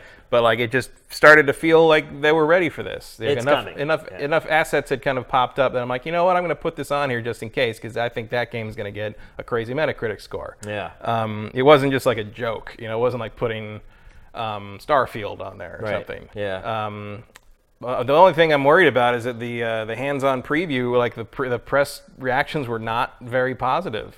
That's Um, not very surprising to me, though. I mean, as far as gameplay is concerned, it's not great. Oh yeah, but like, And know, if, you don't how much about that the reflects the, stuff, Metacritic score in the end is, Right. is worrying to my fantasy team. is what I'm Oh, got you, got you. yeah, Um, that, it doesn't surprise me at all that the press was like, "This game kind of plays like crap." Like, Yeah, well, I they all kind of have. And uh, That's not really what this franchise is about, though. No one knows what this franchise is. That's what the franchise is about. It's about nothing. everyone is everyone is Sora. That's what It's like when you have everything, do you end up with nothing? That's kind of what this franchise is. It's like, well, just throw everything in there, but then you end up with what? I don't know. Well, I'm I was always in the into the Kingdom Hearts games to see the Disney worlds. Yeah. Um, and then like kind of the, the fact that the story is entirely about characters that are not related to that, minus Goofy and Donald kind of tagging along, Yeah. has always been a little weird to me. Um, but I mean, it makes more sense because you have more control over what you can do with those characters. Um, I mean, this looks cool. I mean, there's obviously gonna be a lot of Pixar in this. Yeah. um, uh, And not as much traditional Disney. my hope for in terms of the Metacritic score for the fantasy team is that um, once uh, that like maybe it doesn't demo tremendously well, but like once you get like kind of the full experience with the music and the intro and the CG and everything, you know, that'll like it'll it'll pluck. you mean once Disney the fanboy juices yeah. start flowing? Yeah, once yeah, once it once it gets it gets to have its foreplay with you Right. to ease you into the combat. I think that'll uh, I think that'll work. Oh, I'll tell you this. I think the game will all, will most definitely score pretty darn well. Like even with the journalists saying that they didn't enjoy it, when they get to hour like 18 or whatever, and some obscure Disney character shows up, their hearts are gonna melt and their opinion's gonna change. So I wouldn't sweat it too much there, Kyle. But this will be, I think, a big blowout for this game. They already Yeah. had it at pre E3 and let uh, some gameplay out from that and let the judges play it. Um, I'm guessing it'll be playable on the show floor in Square Enix's booth, Could be. which will be a really big deal. Uh, let's see what else. Dragon Quest 11, already out in Japan. They just put out kind of the first English voice acting stuff this week. Um, I don't know if that also came from the Judges Week or not, but uh, they did put out English gameplay and footage this week. Um, it's mid translation right now. There's probably still a lot of work to do. Are you excited for this to come to the West? Eh, This is the kind of game that will have zero impact at E3, by the way. yeah. These are the kiosks that will sit there with nobody playing them, or the kiosks that people will go to play if they don't want to wait in line. Yeah, that means I'll probably play it. Yep, me too. I'm, I mean, I'm interested. I've always kind of, I mean, Dragon Quest is not one of my big series, but I've always sort of wanted to like it more than I do. Yeah, Um, and I like the the Dragon Quest games like wildly, I mean, uh, wildly varied from one to the. Like I liked, I didn't care about one and two, but I liked three, which I played back in the day on the NES. Yeah. Um, I don't like four all that much. I really liked five. I really liked the PlayStation One game. Um, I didn't like uh, the PlayStation Two one because it looked it, the the Yeah, art the sti- the art, art style style was was terrible. too too Toriyama. Yep. For me. it was weird. Um, and then I didn't play. Uh, obviously, I didn't play the, the most recent one because it never came here. Um, Turn-based RPGs in 2018 in the West. Obviously, Persona 5 did okay. if I did quite well. I mean, it sold what two million More like- worldwide. it was, it was more something like, it was like that? more like th- four or five million. I Was think. it? It did real well. It had a long tail. I thought it only ended up selling in the U.S. like a little over a million, though. No, I think it did real well uh, overall. Huh. Like as I recall, it, it was a it was a bona fide hit as far as like an Atlus game goes. I mean, that's a bona. If those numbers are true, what you just said, that's a bona fide hit. Period. Mm-hmm. That's not just bona fide hit for. I thought I thought I read like higher like higher closer to five million worldwide. Wow, for I, I never which, saw like, that. Which I was like, I saw something like that. Maybe, I thought it sold two million worldwide, and like surprisingly, it actually sold almost the same or a little more in, in the U.S. than it did Japan. Two million sounds too low from what I've been I read, but it was I haven't paid attention to Persona Five sales in a while. Um, but I, def- I, I think if uh, I this game definitely sold like- two million, Square Enix would be happy Oh yeah, I would think because so. this franchise has never done well in the West. yeah, Dragon Quest has never had really any traction in the West. I mean, for a long time, it wasn't even getting released here, uh, so it Mm-hmm. obviously doesn't have the cachet or the the commitment from players that games like Final Fantasy have. But yeah, but I like. I mean, I think this is a good balance in the art style. I like the like the architecture and stuff Yeah, here. It looks really cool. game. Yep. Um, will it be able to break through kind of a mainstream thing? Maybe not, but I feel like it's going to have the audience that Persona does, at least. I think this could be a game you release it the first quarter of the year, and it does, does Yeah, far it's a good better than it would have done if you tried to go head to head. Maybe it'd be like Ni no. Kuni 2 numbers or something. Yeah. Which hasn't sold tremendously well. But No, it like, hasn't. Yeah, it hasn't sold very well at all. But uh, yeah, I mean, big Look, in if you- Japan, not quite. If you can so keep here. releasing the Tales games, like, this has got to have somewhere to be. You would think. Okay, and here finally for Square Enix, here's the big question, Matt. Will we see Final Fantasy 16? No. It's been two years. So give me eight more, and we'll see Final Fantasy 16. But if you remember, they did show 15 very early, Yeah, I just I don't think. Yeah, I think you got to. although it wasn't called 15 at the time. I mean, they're not barely even done updating 15. I mean, there's still more DLC to come on that game. Yeah. So I, I feel like Kingdom Hearts 3 is their focus in terms of kind of their big name RPG, I like Kingdom uh, Final Fantasy Rest. Maybe not even a teaser trailer. I don't think so. I mean, Square Enix does have a pretty good lineup without it. It's too soon. Reinvent it. And also, I think uh, they've got another big thing to show that uh, makes that irrelevant anyway. You got the inside scoop on something, Kyle. No, but I have my predictions. But Oh, I figure okay. you don't want me to bring, to bring that up Yeah, before yeah. we get to that part. Well, it's there next, so perfect. Perfect mm-hmm. segue into our next topic, our E E3 2018 prediction. So I asked Matt for three, and I have three, but I also have some bonus ones, just because it's Friday night and everyone deserves a bonus on a Friday. Hmm. So, Matt, what is your first E E3 2018 prediction? Uh, well, I'm going to switch them here just to keep the segue going. Sam, you, you on your toes over there? Okay. So I'm going to number two first. You ready for that? uh, I think Square Enix is going to show the Avengers game. You think? Yes. Um, I didn't even have it in the rundown. That was a total gaff on my part. uh, so, and the reason I think this is uh, twofold. First, there's been some leaks, um, which indicates that something's floating around already. Um, What do you mean floating around? Like a demo, or people have seen it played? or- no, but people are talking about what it is, and like, there's rumors about what it actually is going to be, and that usually means that someone, some editing company has seen footage, or no, you know, so that's usually how this happens. Second, Joe Russo, one of the directors of you know Infinity War, Avengers 4, Winter Soldier, so, you know, one, one of the big names in the in the Marvel Cinematic Universe, he is coming to E3. And he- That's uh, pretty. and he is going to be doing some E3 Coliseum stuff. He's going to and look. Joe Russo is not coming to E3 unless they're showing that game. yeah, yeah, exactly. And so my prediction is that they will show the Avengers game. I think it will That's be, their big finale for the end I think it will press be a cross between. That's a big enough reason to have a press conference for the first time in two years as well. Yes, I think this also might be why we've seen Ultimate Alliance get resurrected. Uh, I think it's going to be sort of a cross between Ultimate Alliance and um, like a 3D action game, like a Destiny kind of thing. Okay. um, like the games as a service thing. I think it'll be something similar to that. I also think that because it's going to be so much like that, that might explain why they shut down Marvel Heroes. Hmm. Because the, the Gazillion game was so much like an online mish- mashup of all the Marvel Universe stuff, uh, running around doing kind of a Diablo thing. I don't think it's going to be a Di- Diablo thing like Ultimate Alliance was, but I think it's going to be close enough that they would not want to be competing with themselves in that regard. Okay, I like that. I So think that is my, my that's one of the reasons I think they don't need Final Fantasy 16 is going to they're going to show the Avengers. you know what? I'll give you a 70% probability of that happening. That's a high one. That's better than 60. Yeah. it's, bet it's better than uh, Hashtag math. it's better than Final Fantasy VII remake. Exactly. All right, my first. So what I tried to do with my predictions is I didn't want to leave anybody out. So I, for my three official predictions, I chose one for each of the big three consoles, and then my bonus predictions are just all over the place. So my first prediction is for Nintendo, and that prediction is F Zero SX. One is real, and two, it's being created by AM2. That's bold. Is it bold though? Because Does AM? What, I don't know what AM2 does anymore. So I did some research, Matt. And AM2 is working on a crappy free to play game called Boundary Break. Hmm. And that's it. So the cupboards are bare, the table's cleared off. AM2 could absolutely make, and for those of you So they're kind know, of in battle cry position. They're like, what are you? What are you making? Right. What could you be doing? And for those of you who don't know, AM2 made F Zero GX, and there was the arcade home mm-hmm. tie-in there with those with that game.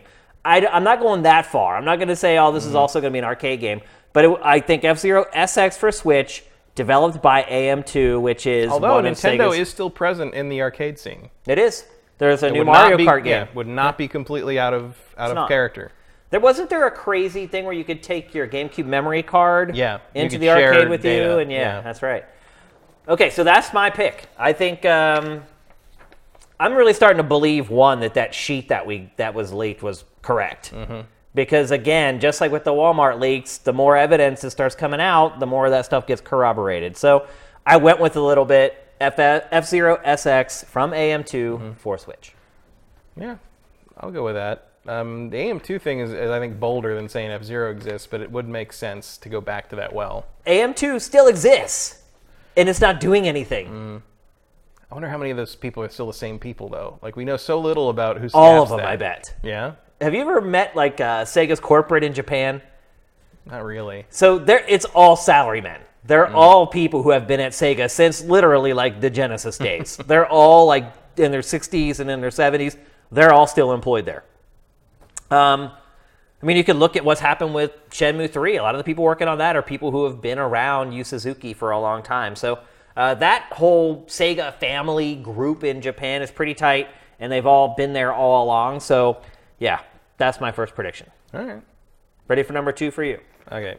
Number two for me is that uh, uh, I think Ubisoft is going to show, or at least tease, a Ghost Recon Battle Royale permutation, which I've brought up several times. But the Wildlands thing, it just seems so e- it would be so easy to do it, and it's so just do a quick standalone free to play Ghost Recon Battle Royale with a Wildlands engine, even the same terrain if you have to. Now, do you think it'll be just like a standalone free to play thing that they I- put yeah, out? yeah. I think I think uh, most of these battle royale things are going to be that, um, because I think most I, uh, clearly not Call of Duty, but I think most of these big publishers are going to realize that one of the reasons uh, Far, Fortnite has done so well is uh, it's free. bail out. that footage. the truck is back. Would have been funnier if it ran him over.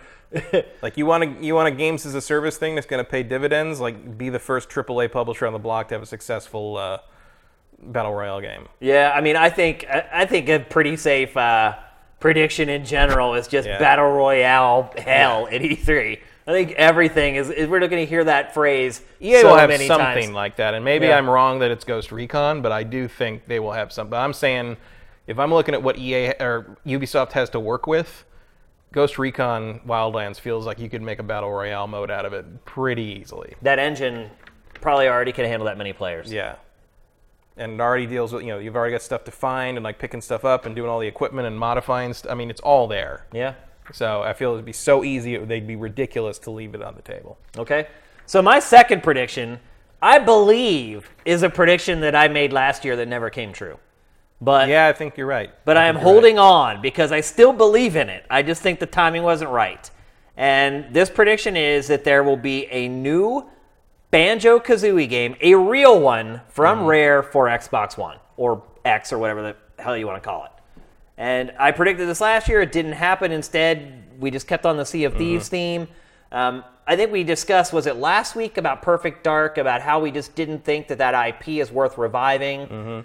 Um, I think Banjo Kazooie is one that needs reviving. I think Microsoft right now is desperate for first party software that people are going to care about. Um, I think even though 3D platformers haven't done amazing, well, I guess Super Mario Odyssey did. I mean, it's Honestly, sold. did. And I think there's room for this in the sense, like if Yooka-Laylee had like flawlessly nailed like the 3D platformer like thing that everybody was craving, I think that a new banjo game would maybe be a little un, you know, unadvisable, inadvisable. But the fact that uh, Yooka-Laylee kind of dropped the ball kind of opens the door to be like, hey, here's banjo. Here's Yeah. here's how banjo should be, and we did it up right. Yeah, and Mario Odyssey's already sold like 10 million copies. Do I believe like that they can do that? They have the people there to do that. I don't know, but I think they might try. I think you're right.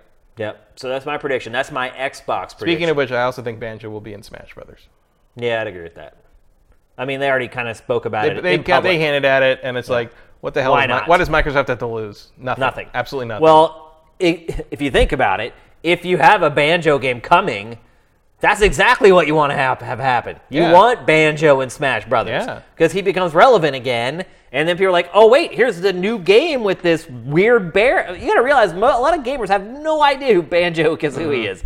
So if you get him in Smash, and people are like, oh, yeah, there's, there's that bear, and now he's got his own game, that helps a little bit. Oh, yeah. So, I mean, Smash Brothers basically launched Fire Emblem in the West. no, you're right. Before that, Like it it- was almost irrelevant. Smash Brothers is an amazing Trojan horse it is. to, to bring characters that you may not care about into your your sphere of influence. No, you're right. You're so absolutely yeah, right. that would be a good move. It would also be a good move if they also if they put the Banjo game on the Switch. No, you're right. But that won't happen. I don't know. It depends how much Microsoft thinks the Switch is competition, or like, Or if they could just say it's another a handheld, it's not really yeah, no, it's not what we do. Like, play it. Look, it looks better on the Xbox One. Play it there if you want to play it on the Xbox One. Yeah, that's true. Not great. Not totally. it's not out that. It's not it's insane. Not super Yeah. far fetched. I'll, I'll say this: it's not insane. Yeah, no, they're they're both they're both, uh, and also remember, like if you know, Microsoft and Nintendo could potentially cooperate on various things. The one thing that they both agree on is we gotta we gotta stop Sony. No, you're right. Maybe they team up. I feel like Microsoft will make allies just about anybody they can At this point, yeah, it's, it'll take whatever it can get. All right, your third and final prediction for E E3 2018. I think that EA in their presentation tomorrow is going to crow and crow about the fact that there are no loot boxes in Anthem. I think I will give that one an 90% certainty. There will be microtransactions in Anthem, but there will not be there will not be loot boxes. And I think actually this is going to be the year of of no of, of like bragging you have no loot boxes. It's going to be the first time in history that like game publishers have a bullet point on their feature list that is a non-feature. It's like the first time they're bragging about not having something. yeah, yeah. But- Hashtag no loot boxes. Yeah, but like, so I think they're going to be like, there will be no randomized transactions in this game. It's all buying what you want. If you, you know, I think they will make a big deal like they're doing us a favor. I I may even put that at higher than 90%, to be honest with you, because after what happened with Battlefront 2, Yeah, I mean, I could totally see them spending five minutes of the presentation on Anthem talking about no loot Mm-hmm. No box- loot boxes, or how yeah. it's just different from what they did with Battlefront 2. It's not. We're not going to do that. I mean, they kinda have to. If you spend money on this game, you will get what you pay for, and it will. You pick what you want to buy and spend money on, and you know, I'm sure there will be microtransactions, but it'll be like you're not going to be buying a loot box to hope you get the red paint for your armor. Right. You're going to buy red. paint You're going to buy the red paint for the armor. Yep. Um, and I think they're going to brag about that like it's some kind of cool thing, which I think is just like you know, in another, yeah, there was a time when the red paint would just be in the game. When has common know. sense become a cool Yeah, thing? I don't know, yes, that's the but world I think we live in, in right in- now. also in conjunction with you know, the Actually, what am I talking about? Common sense has become a cool thing in 2018. Also, then you know, in the conjunction with uh, Battle, Battlefield Five, clearly being able to say no, go screw yourself with your microtransaction stuff. Yeah. I feel like Bioware probably had an opportunity at some point to go to EA corporate and be like, okay, so you screwed us on Andromeda, and that's an IP in the in the garbage now. Thanks to you. Yeah. Um, because of the rush job on that, and That's now true. you now you you help tank a Star Wars game. So you ain't gonna you ain't gonna tell us what to do with the last game we have a shot at making before you take Bioware out behind the shed and shoot him in the head. Uh, Don't say that, Matt. Don't even say it. Don't even verbalize it. I don't If Anthem, it. if Anthem doesn't burn the charts up, I think that's the end of Bioware. It's possible. I don't know. I think maybe they'll let him do Dragon Age first. They probably um, you know let Because it's squeak, probably almost done. let them squeak Speaking Dragon of Age which, out. But that's an extra prediction I have. We're going to see Dragon Age, damn it. We're definitely due for that. they are due for that. Maybe. Another bonus prediction. My final. I think I think maybe it's it's unlikely in the sense that I think Bioware, all Bioware teams, I think are all hands on deck with Anthem right now. Oh yeah, absolutely. So it's probably like a little team working on. They're not going to see another Dragon Age. Andromeda, that's for sure. They're not No. going to see wonky faces. With I think this you got like a little team working on Dragon Age up in Edmonton somewhere yeah. in the cold, but like I don't know if it'd be far enough enough along to do much more than a teaser trailer. Yep. I wouldn't be surprised if we see it. Maybe a title, with Yeah. whatever stupid subtitle they're gonna call it. Dragon Age Reckoning. No, they, they already did that. That was- that was Judgment. DLC. It's going to be called Judgment. It could be. That could be a title. Inquisi- Inquisition and uh, Judgment. Judgment. Yeah. Judge or like Apocalypse or or, or Requiem Yeah, yeah. or something. All right, so here's my last official prediction. I have a bunch of goofy ones after this. My last prediction, this is for PlayStation. New game from Team Ico and Japan Studio is announced. And then we won't play it for 13 years. Hmm. it's been two years since the last Guardian came out. yeah. So they're ready to announce something. But like, what's uh, uh, they don't have the the main guy now though. Do they? Well, he I guess he's like on a contractor basis. Right. Like you could bring him in as a consultant. Right. I mean, For another he- 12 He eventually years. got exactly. He eventually got the. How old is he? The man can only. He's actually not that old. No? Like he must have started on this stuff when he was really young. I'm not kidding. Maybe it's Ico 2, maybe it's I can't see them doing a sequel, like a direct sequel to something. I'm sure they have some new. what about Shadow of the Colossus 2? Nah, Dude, imagine how that would bring the house down. I don't want a Shadow of the Colossus. You don't? Like, what would you do? Just climb more shit? Like it's Yeah? just like I mean, what do you do in any sequel? that's not how You Ico. do more of that's the not how same. Team Ico rolls. No, you're right. It's not. They It come up with a absolutely- new idea. and It's they- never done a sequel. and But they, and they take forever to realize it. Yeah. Well, maybe who knows? But they're definitely due to show a new game. I try to make predictions that actually aren't easy to say. Yeah, they're going to come true. I, I try to go out on a limb and predict stuff that I think, based on evidence, could possibly happen. And it's not like Team Ico is gone. I mean, they have to have been done, doing something. There was no DLC for this game. They weren't working on it post launch. I, I think maybe they issued one patch or something after it was out. Uh, so it's two years later. I mean, granted, Sony is, does seem to be very patient with that team of people. Yeah. But they're due to at least announce or show a trailer or something. Team like Ico kart racing. How awesome would that be? How freaking would be awesome pretty would cool. that be? Like the, the like Trico and like like in a tiny little cart. Look at like, the right- car, he's like- Make it so. One of the one of the racetracks is one of the colossi. That would be awesome, dude. Or they could just do like a Crash Team Racing remaster and just put all those characters in it or something. yeah. I wouldn't be surprised actually if they did do a new Crash Team Racing. Or if they just remastered the old one. That that would be pretty great if like the uh, Crash Team Racing had a uh, it was like the kid from Last Guardian like in like a, a Trico shaped like cart. Right, yeah. And it's just got a living head on the front, like looking around and eating barrels. That'd be great. If the pickups are like barrels or whatever, it'll be awesome. So there we go. There's our official predictions. And I just have a few extras here. I'm just going to throw out there. Feel free to make fun of them or do what you want with them. Uh, my first one is Metro Exodus will be a game of the show candidate. Um, I, I got to see a little bit of that game being played at last year's E3, and a lot of people did not get to see it being played or get to play it at all. And I was really impressed with it. So it, it was last year was kind of like, hey, we have this game. I feel like this year at E3 is going to be where people are like, we got this game. Come and play this game. Um, so that's one of my extra predictions. I think it's going to show really well, and it'll be one of those games that people talk about. What was the one game after last year's E3 that kind of built a groundswell like the net the week after the show? Was it? Was it Hunt Showdown? Yeah, that was like the game that like no one noticed at the time, and then like Yeah. all the outlets ran there like, "Hey, this is the forgotten gem of E3," and then Yeah. everybody was hot for it. And then it came out in early access in February. Nobody realized. No, and yeah, no one even cared. It did not do well. Um, but I think Metro Exodus will be this year's Hunt Showdown. My next prediction, Well, that'd be in Microsoft's conference, I would think. probably, yeah. I think What else sho- are they gonna? I mean, they got to Yeah, show something. They do. Uh, well, all, the, exclu- all it's the these new I, all these new IPs, man. It's the exclusive they forget that everyone forgets about. Is it? Is, I don't think it is an exclusive. I thought it though. was. I don't think so. No. Uh-uh. At very least, it's coming out for PC too, but I guess that kind of counts Yeah, still. yeah, that's everything on the Xbox. Yeah. I, mean, I think even the next Halo will be on the on PC. And for my next trick, VR will basically be declared dead by third parties. Like, do you mean in the sense that like they're not going to talk about it? They just won't care about it.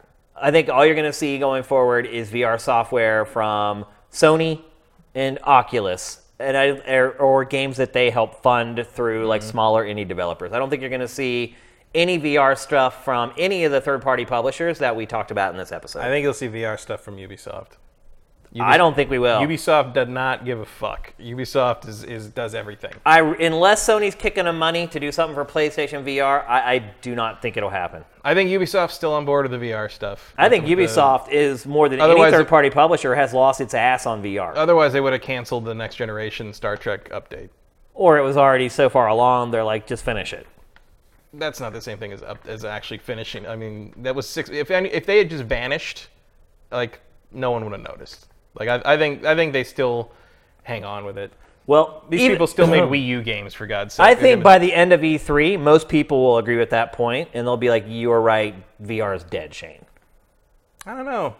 I mean, it's it's it's not going to be dead for like major publishers, maybe, but like you're still going to have that indie. Little flow. indie guys, yeah, absolutely. But, That's uh, why I, I specified third parties. Yeah, third I just party I just don't know about the declared part because no one's going to stand up there and be like, "VR's dead. Everyone go home." Well, I don't think anyone's going to do that in a press conference or anything like that. I think you're going to see it through their actions when they don't have any VR games to show. They're not going to go on stage and be like, "Sony, you were stupid.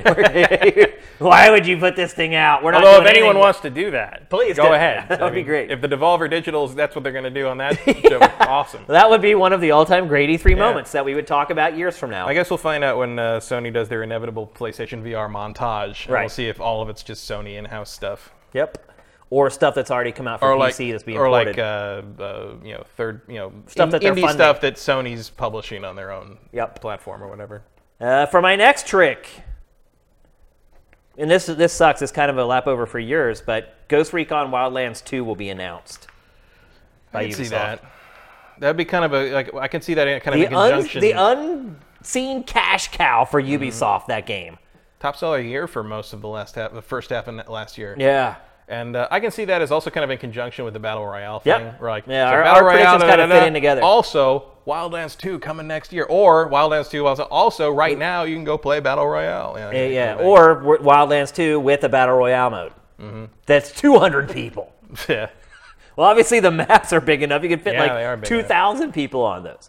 And here it is, my final E E3 2018 prediction. Which isn't even on this piece of paper. No, I wrote it. I wrote it in, just like that candidate that you got to get on the ballot. It's a bonus bonus prediction. It absolutely is. It is on Sam's rundown, though. I made sure I added that note. Sam appreciates that. And my final prediction is Ninja Gaiden 4 at the Xbox press conference. Hmm. And you can probably figure out where I came up with that one today.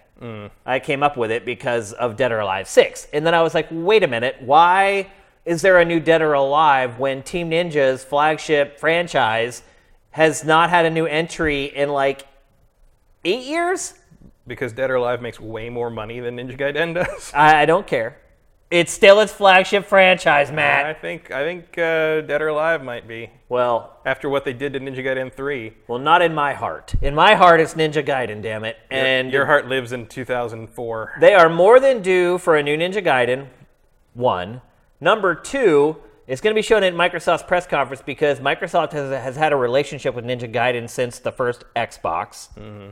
Three, Team Ninja and Ninja Gaiden is all about bleeding edge graphics. And where can you do that? On the Xbox One X. Mm-hmm. So there it is, people.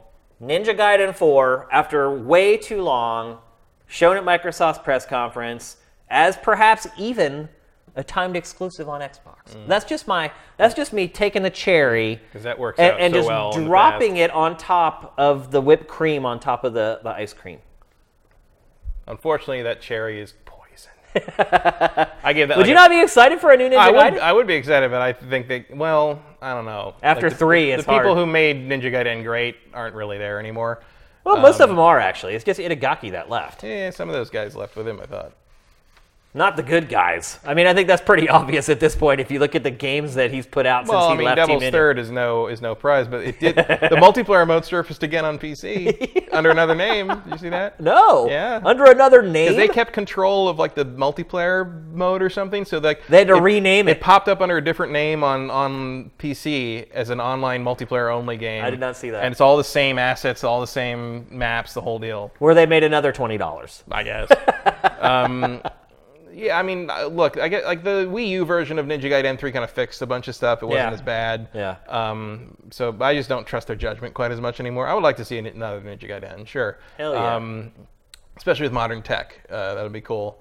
Um, I just feel like that's a lot to ask from Team Ninja in one year. Isn't this the exact type of third-party exclusive Microsoft would announce on its stage, though? Yeah, well, like it's this also the game type that they like need. maybe people don't care about all that much anymore, and But a certain group does, but Right. they already have PlayStations. They're certainly not going to buy an Xbox for it. It's like, well, they might, but but this is also for Tomb Raider. this is the low-hanging fruit that Microsoft would swoop in and get. right. Be like, hey, remember Ninja Gaiden used to be a thing on Xbox, and they wouldn't even think about the fact that most people don't care about it. Yeah, anymore. well, well, it was a uh, you know it was put backwards compatible on the Xbox One Yeah. X, That's true. on the Xbox One. I mean, you can play that.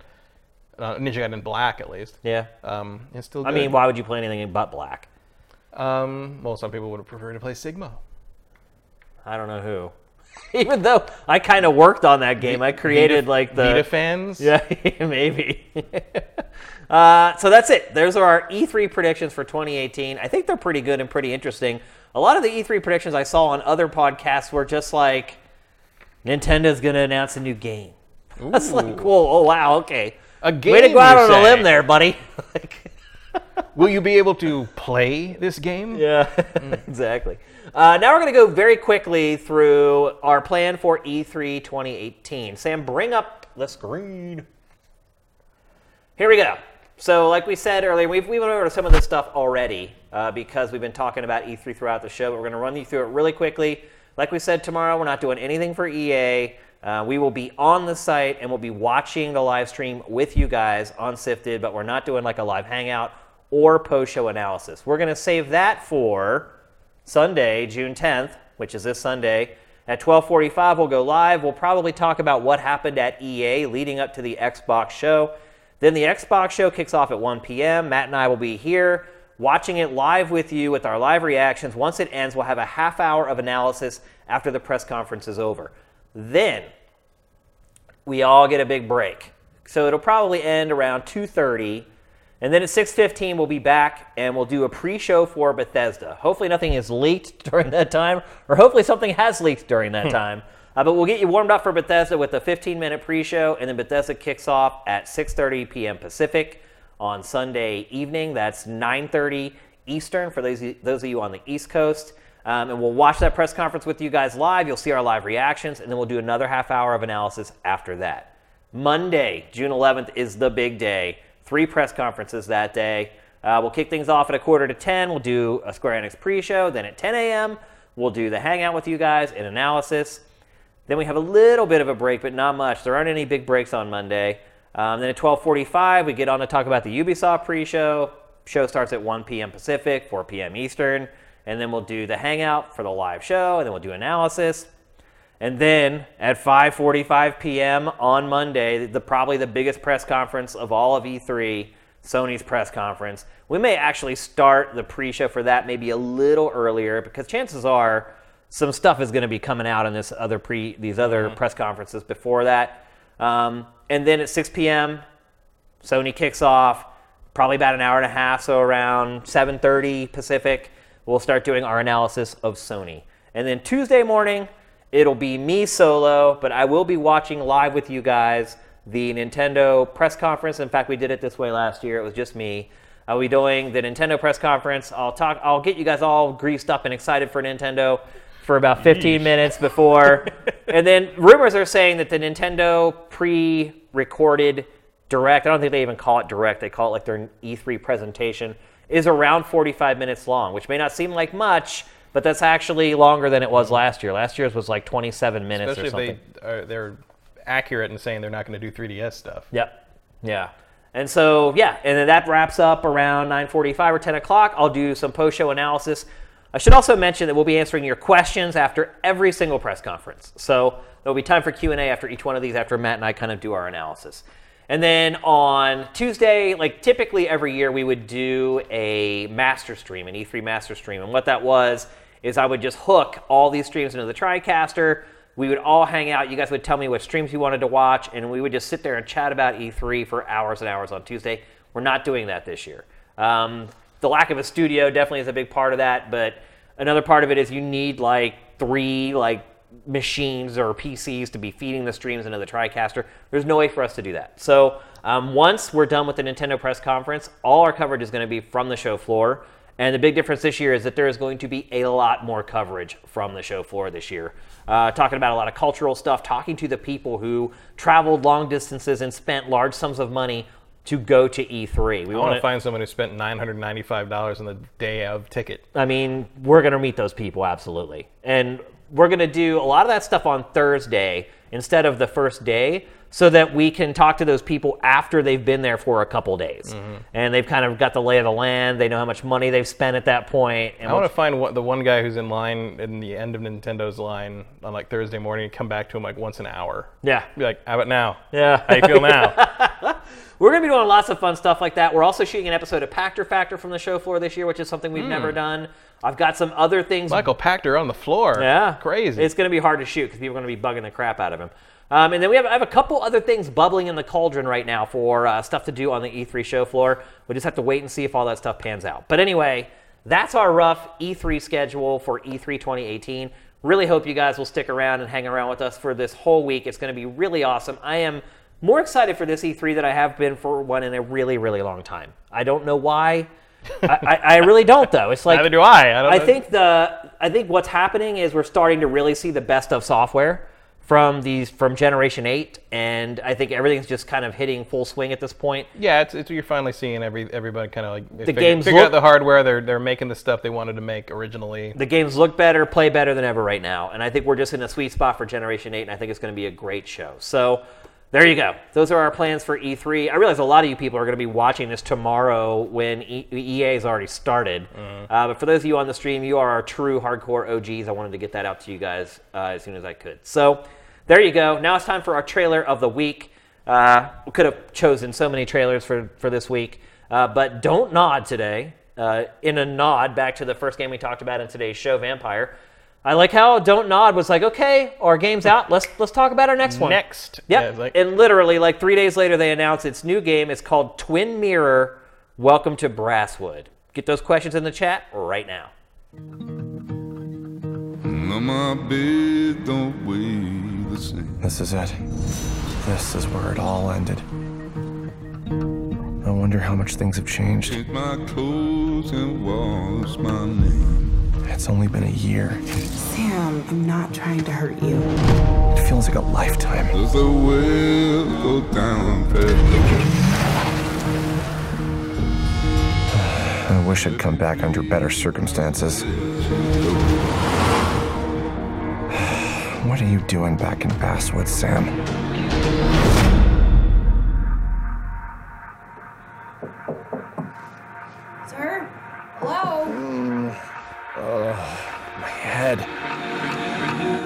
Happened last night? Oh shit! All that blood. And that's definitely my shirt from last night. I look down in this What is this? I around for something. Did I black out or what? There's a lady in the stain. I have to figure out what happened. Okay, wake up. Focus. Remember.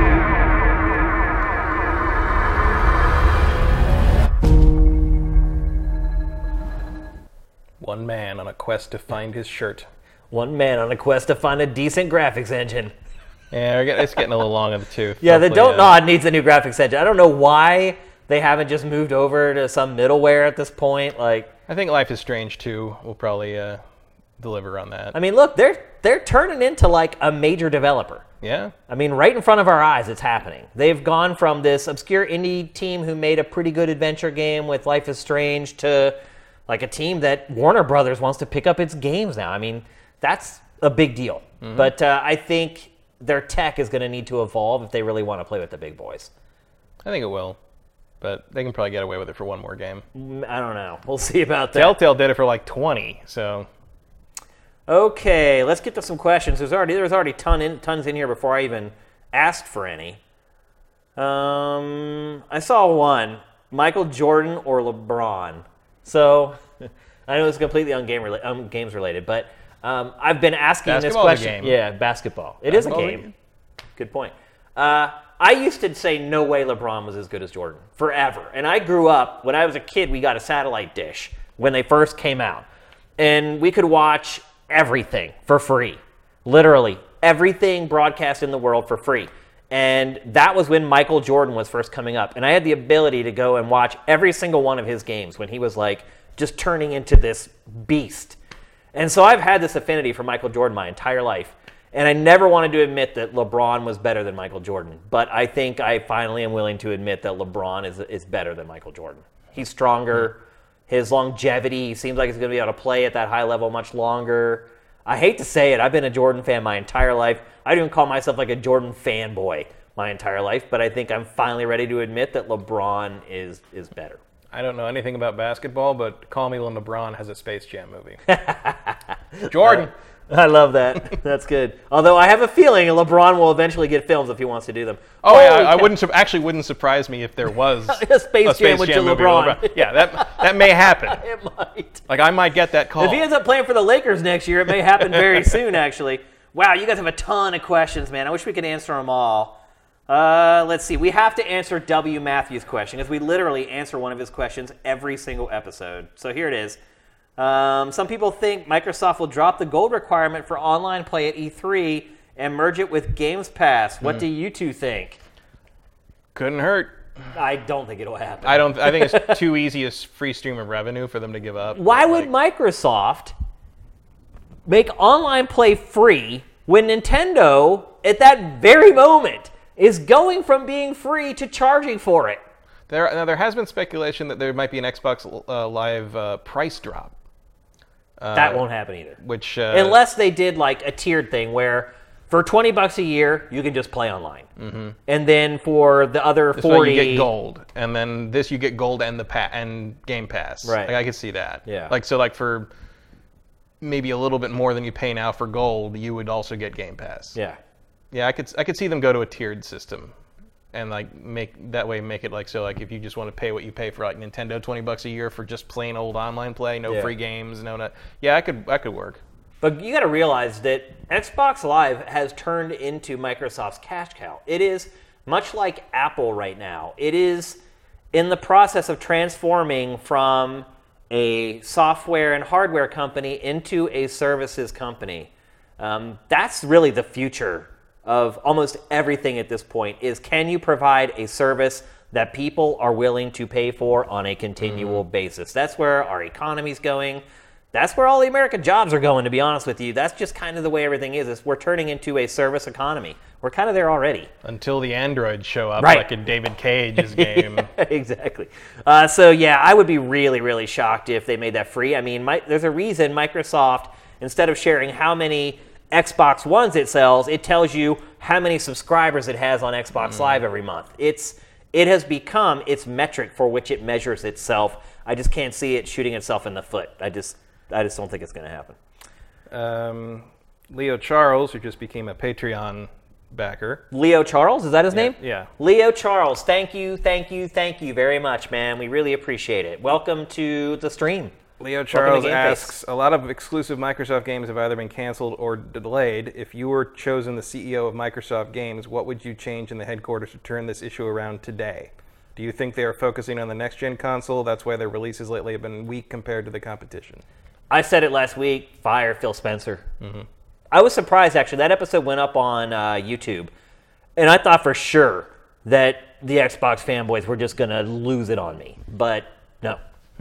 I, I really thought I was gonna get a lot of backlash for that comment. I think he should have been let go a while ago. I, I love the guy. He's been nothing but a class act anytime I've ever been around him or interviewed him. Um, but I just think he's led Microsoft astray. Uh, the other thing I would do, as soon as Phil Spencer was gone, is I would go back to Platinum and I would get Scalebound going again. Uh, it- the, the big re- excuse they gave for canceling it was that they couldn't get it to run smoothly on Xbox One. We have, X, you have Xbox One X just sitting there. So, yeah, that's what I would do. What about you? Yeah, and the, the games that do not run smoothly on Xbox One, uh, I can't count that high. So Yeah. it's not like that was a game killer No, for anything you're else. right. Yeah. Um, I think I would do this what Sony did in the 90s uh, when it was the PlayStation 1 was going to come out, and I would throw money around to secure exclusives that I knew people wanted, and would basically hold you basically hold them hostage to make them buy your system. That's how exclusives work. Would you go back for the Call of Duty exclusive DLC stuff? Uh, I wouldn't go back for that so much as I would go for. I mean, I think they'd made a wise move with PUBG at the time, but then Fortnite ate everybody's lunch. Ah. Um, also, the pub, PUBG on Xbox One doesn't work right. Yeah. Like I, I saw it on Xbox One X. Uh, my friend bought it and, and was playing it. He's like, it doesn't run on this system. I'm like, that, that system runs stuff. How could it not Runs run? The Witcher Three like like a, like butter, and it's like, how can it not run this thing like that? But that's what Um, happens when you have a little indie studio yeah, that. so I think that was the right move, hit. but I would do more of that. I would do crazy stuff like I would lock down Final Fantasy 16. Just throw the money in. Just throw them. Uh, how much money do you want to put this only on the? How much do I ma- have to pay you to make up for the lost PlayStation sales? Yeah. Like no more timed exclusives. No, hold that thing on there and make people buy the system. That might make people so angry though that they would just refuse to buy an Xbox out of spite. yeah, they'd buy it anyway because they want to play it. They probably would ultimately. Even yell. though even though you won't play it for another 12 years. But I mean, the other option is, of course, to rebuild your second-party, you know, world and like make you. because the other thing was the Xbox 360 was the place where everything ran the best. It was the place with the best online support. The problem is Sony's caught up with a lot of that now. Uh, so an ex- and and my Xbox just flat out doesn't offer the best experience anymore. Even my even No, a- right. I had a friend who bought an Xbox One X finally, and he's like, I have 30 days to return this, and I'm thinking about doing it just because I hate the OS so much. And I'm like, you look at the OS for like You 10 can't make seconds. it if you can make a snappy OS on the X. Right. Well, the OS is terrible. I mean, It is. really and is, it's like, yeah. look, if you, I mean, look, I don't care. I don't think it really really matters how the hardware how powerful the hardware is. No, I use it for 10 seconds to get into a game, and that's fine. But it's like I st- when I'm trying to get to the store, I still mess up where I'm going and what I'm doing. It's like it's terrible. I do the same. So like, thing. uh, there was an elegance to the 360 that made you want to have things on that Yeah. game system, and I would come go back to that. I would go back to that drawing board, and like, yeah, a lot of it comes down to the next system. and not making a terrible mistake about you know the, the, the DRM idea that they that they made. I mean, they kind of had that chance with the X, didn't they? a little bit. To like revamp the UI and make sure it was Well, they did. quick. They did revamp the UI, and it is quicker, but it's still terrible. Well, it's running on the same backbone as the Yeah. prior UI. That's the problem. But I mean, it was to the point. I mean, I don't, who knows how how accurate this is, but the three four three people were, you know, that because they're talking about patching Master Chief Collection in July and fixing everything and like fixing finally fixing the online. It hasn't worked for four years properly. Yeah. And they say that like one of the things that took so long is the the uh, Xbox One OS had to be fixed on the back end for them to fix whatever this pro- some of these problems were. And it's like, what? Hey, You know, what? and, and so yeah.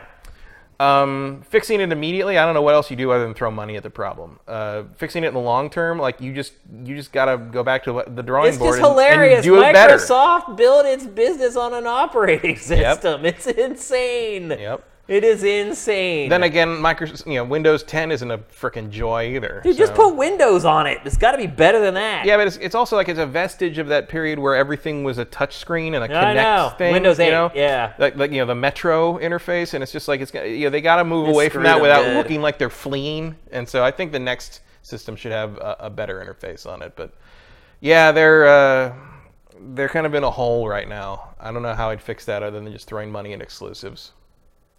Here's one from Damp Towel Man. I believe Damp Towel Man was someone I tried to hook up a game of uh, Mario Tennis Aces with. and We were unable to play. Uh, but anyway, his question is Tony Hawk said he was working on a new game with a publisher other than Activision. Knowing that and that Skate 3 servers were, were restored this week, do you think Skate 4 could be revealed tomorrow? Yes, I think it could be revealed tomorrow. Absolutely. Do I think it will? I don't know. Skate 3 servers went back up. They did, but isn't. They're doing something. I mean, didn't they just. Isn't Skate three like backwards, backwards, yeah. compatible? Yeah. I mean, that's Yeah, why but- they put it up. Yeah, but it's, I think that's also testing the water a little bit. Maybe not tomorrow we would hear about it, but like I think I think Skate 4 is bubbling somewhere. Here's the thing. There's a reason that Tony Hawk isn't making a skateboarding game with Activision. It's because skateboarding games don't sell anymore, and Activision doesn't mm-hmm. want to make them anymore. So I think whatever developer or publisher Tony's talking to, I don't think it's going to be like a major. It's going to be like Focus Home Interactive or something like that that puts out the next Tony Hawk game. Um, I would be really surprised if Skate 4 is announced tomorrow. Uh, EA has flat out denied it on Twitter that they're not work. They said they're not working on it, or it said it's not working on it. I mean, I don't believe that necessarily. A lot of times publishers will say that, and then two days later they're like, "Here it is, surprise!" And that's possible, but I just, I just don't think the economics of skate makes sense. And uh, EA is a bottom line company. I think if there's one thing we all know about EA at this point is that it's all about the bottom line. Yeah. And I don't think it, that math works out for them. Let's answer a couple more. Yeah, Toothless- So many, you guys. Man, I wish we could answer them all. Toothless it just shows that you're hyped for E3, though. Toothless Gibbon asks, uh, "What conference do you think FromSoft's new game will be at?" He thinks Ma- Microsoft. No. I think Sony, no question. if it's going to be at a press conference, it'll be at Sony's. Yeah, Yeah. absolutely.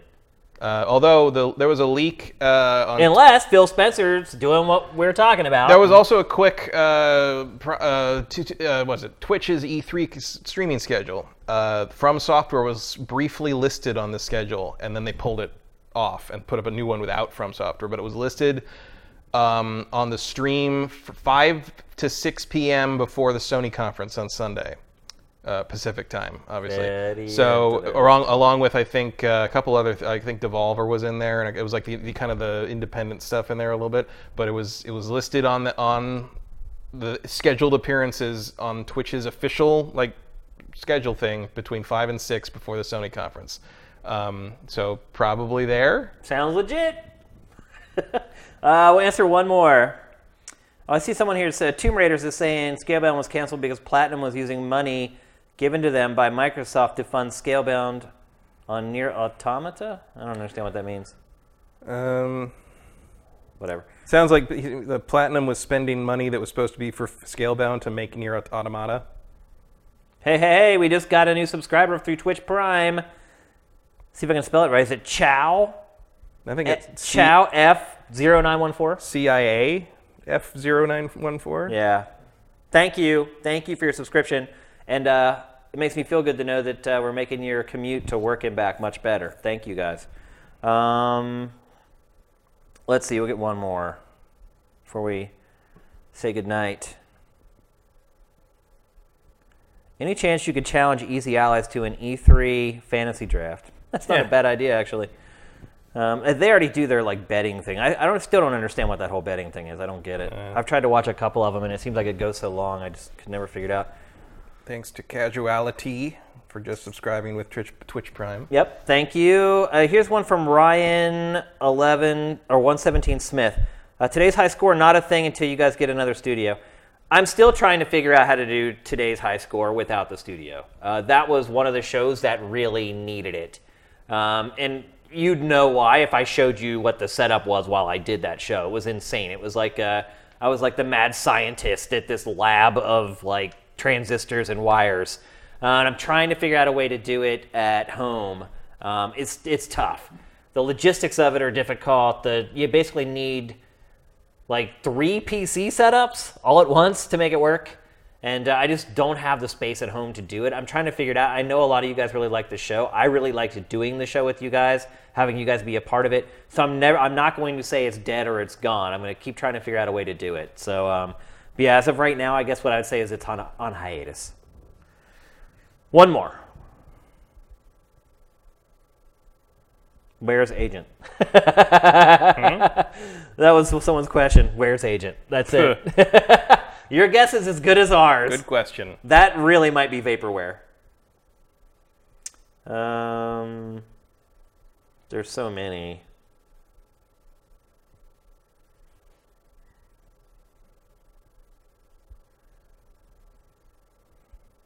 Okay, here's one from J Reed Vic Seven. Last question of the night. What's the best worst reason historically you passed on buying or playing a particular game or genre? Any instances you regretted passing on a game? Mm, Does it mean we had to pass on it and never play it? I don't know. I, I, Because sometimes I, I, had to make a choice between one game or another, and I would choose one, and then I would eventually got back to play the other. I mean, to regret it, you'd have to play it eventually and realize you were wrong. right? skip yeah, it, that's a good right? point. Yeah. Um, I mean, I guess the Dark Souls games to some degree, where I finally finally clicked with me on Dark Souls 2, but I feel like I had to go through like bouncing off of Demon's Souls and Dark Souls 1 to get it. You know, I had to go through that process, and so like I couldn't, it wasn't going to happen otherwise. And finally, after shoving my way through Dark Souls 2, suddenly it clicked, and I went back to Demon's Souls and Dark Souls, and I I could play them now. It was like it was like it was like I don't know. It was like suddenly you learning how to whistle. You know, it was like suddenly, oh, I get it. You can't explain to someone how to whistle. You just sort of like, oh, okay, now I get it. And uh, so I guess I regret the time I missed not playing those games when like they were the hot new thing. But at the same time, I don't know if there's anything I could have done about it. Yeah. I don't regret anything. I regret nothing. I regret. I really don't. I have very few regrets in life. Uh, even if I, if someone looked at me outwardly and said you made the wrong decision, I'd be like, you may be right, but I ended up doing okay. I wish I wish I it's like it's like things where like I just don't I'm not the kind of person that would do like I wish I got super into an MMO and got like super high tier and played raids and did all the cool Yeah. stuff in the game but I'm just not I can't play the same thing every night really. Yeah. I, and I can't expect a group of people to like say "Uh, was he going to show up tonight I don't know it's like that's not fair to anybody so I just never play those games like Here- so here's the thing about regret. There's nothing you can do about it. So I try not to regret anything. I, I just try to deal with the consequences of my decisions the best I can because once you've made a decision, there's no going back and doing it again and getting all bent out of shape over it and uh, saying, "Oh, I should have done this" or "I should have." It doesn't help you at all.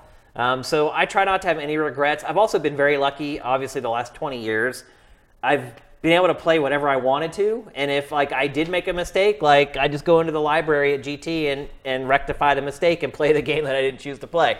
Uh, there are times in my career where um, I wish I had chosen other games to review.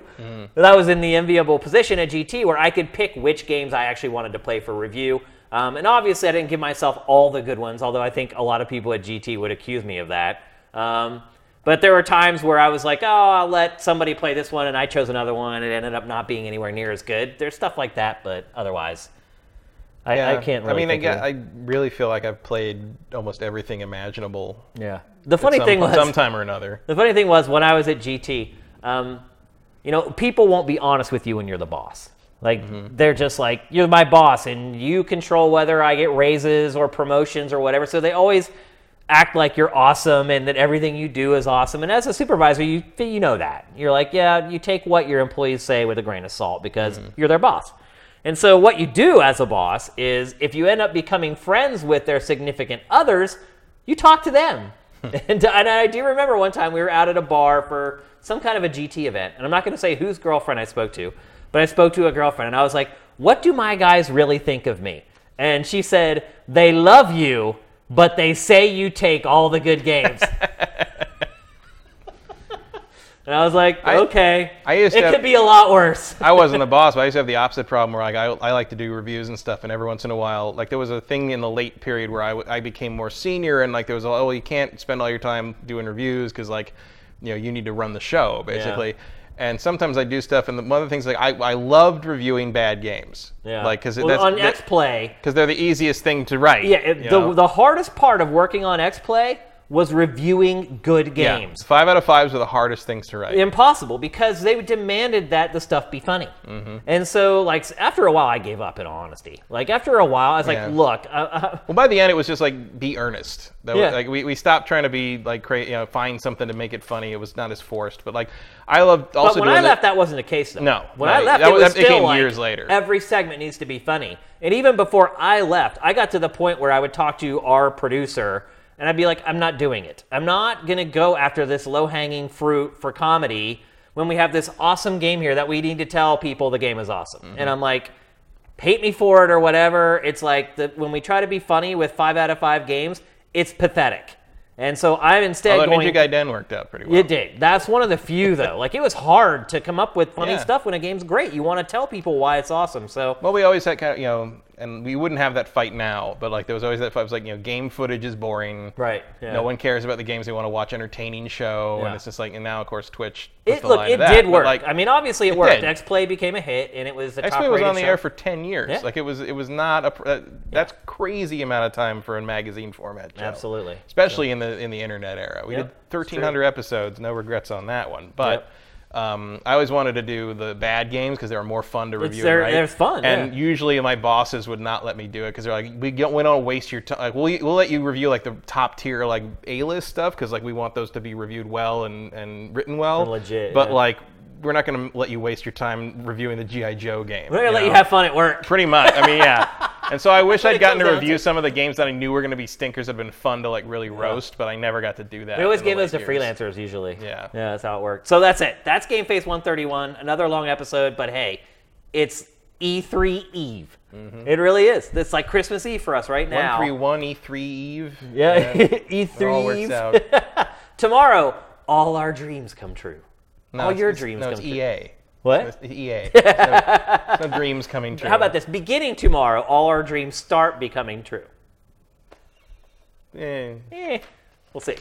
Anyway, We'll see what Anthem turns out to be. yeah, exactly. So We'll anyway, see what Respawn's Star Wars game turns out to be. Thanks for being on the stream tonight. It looks like we had a really, really good crowd. You guys asked tons of questions. Again, I wish we could have answered them all. Uh, thank you for all your support. There's a ton of content on Sifted, by the way. Go watch all that stuff. I busted my ass on it. Uh, so go watch all that stuff. Um, we'll try to get this thing up as early as possible tomorrow, but there's only so much you can do when you're trying to render a three hour show. Yep.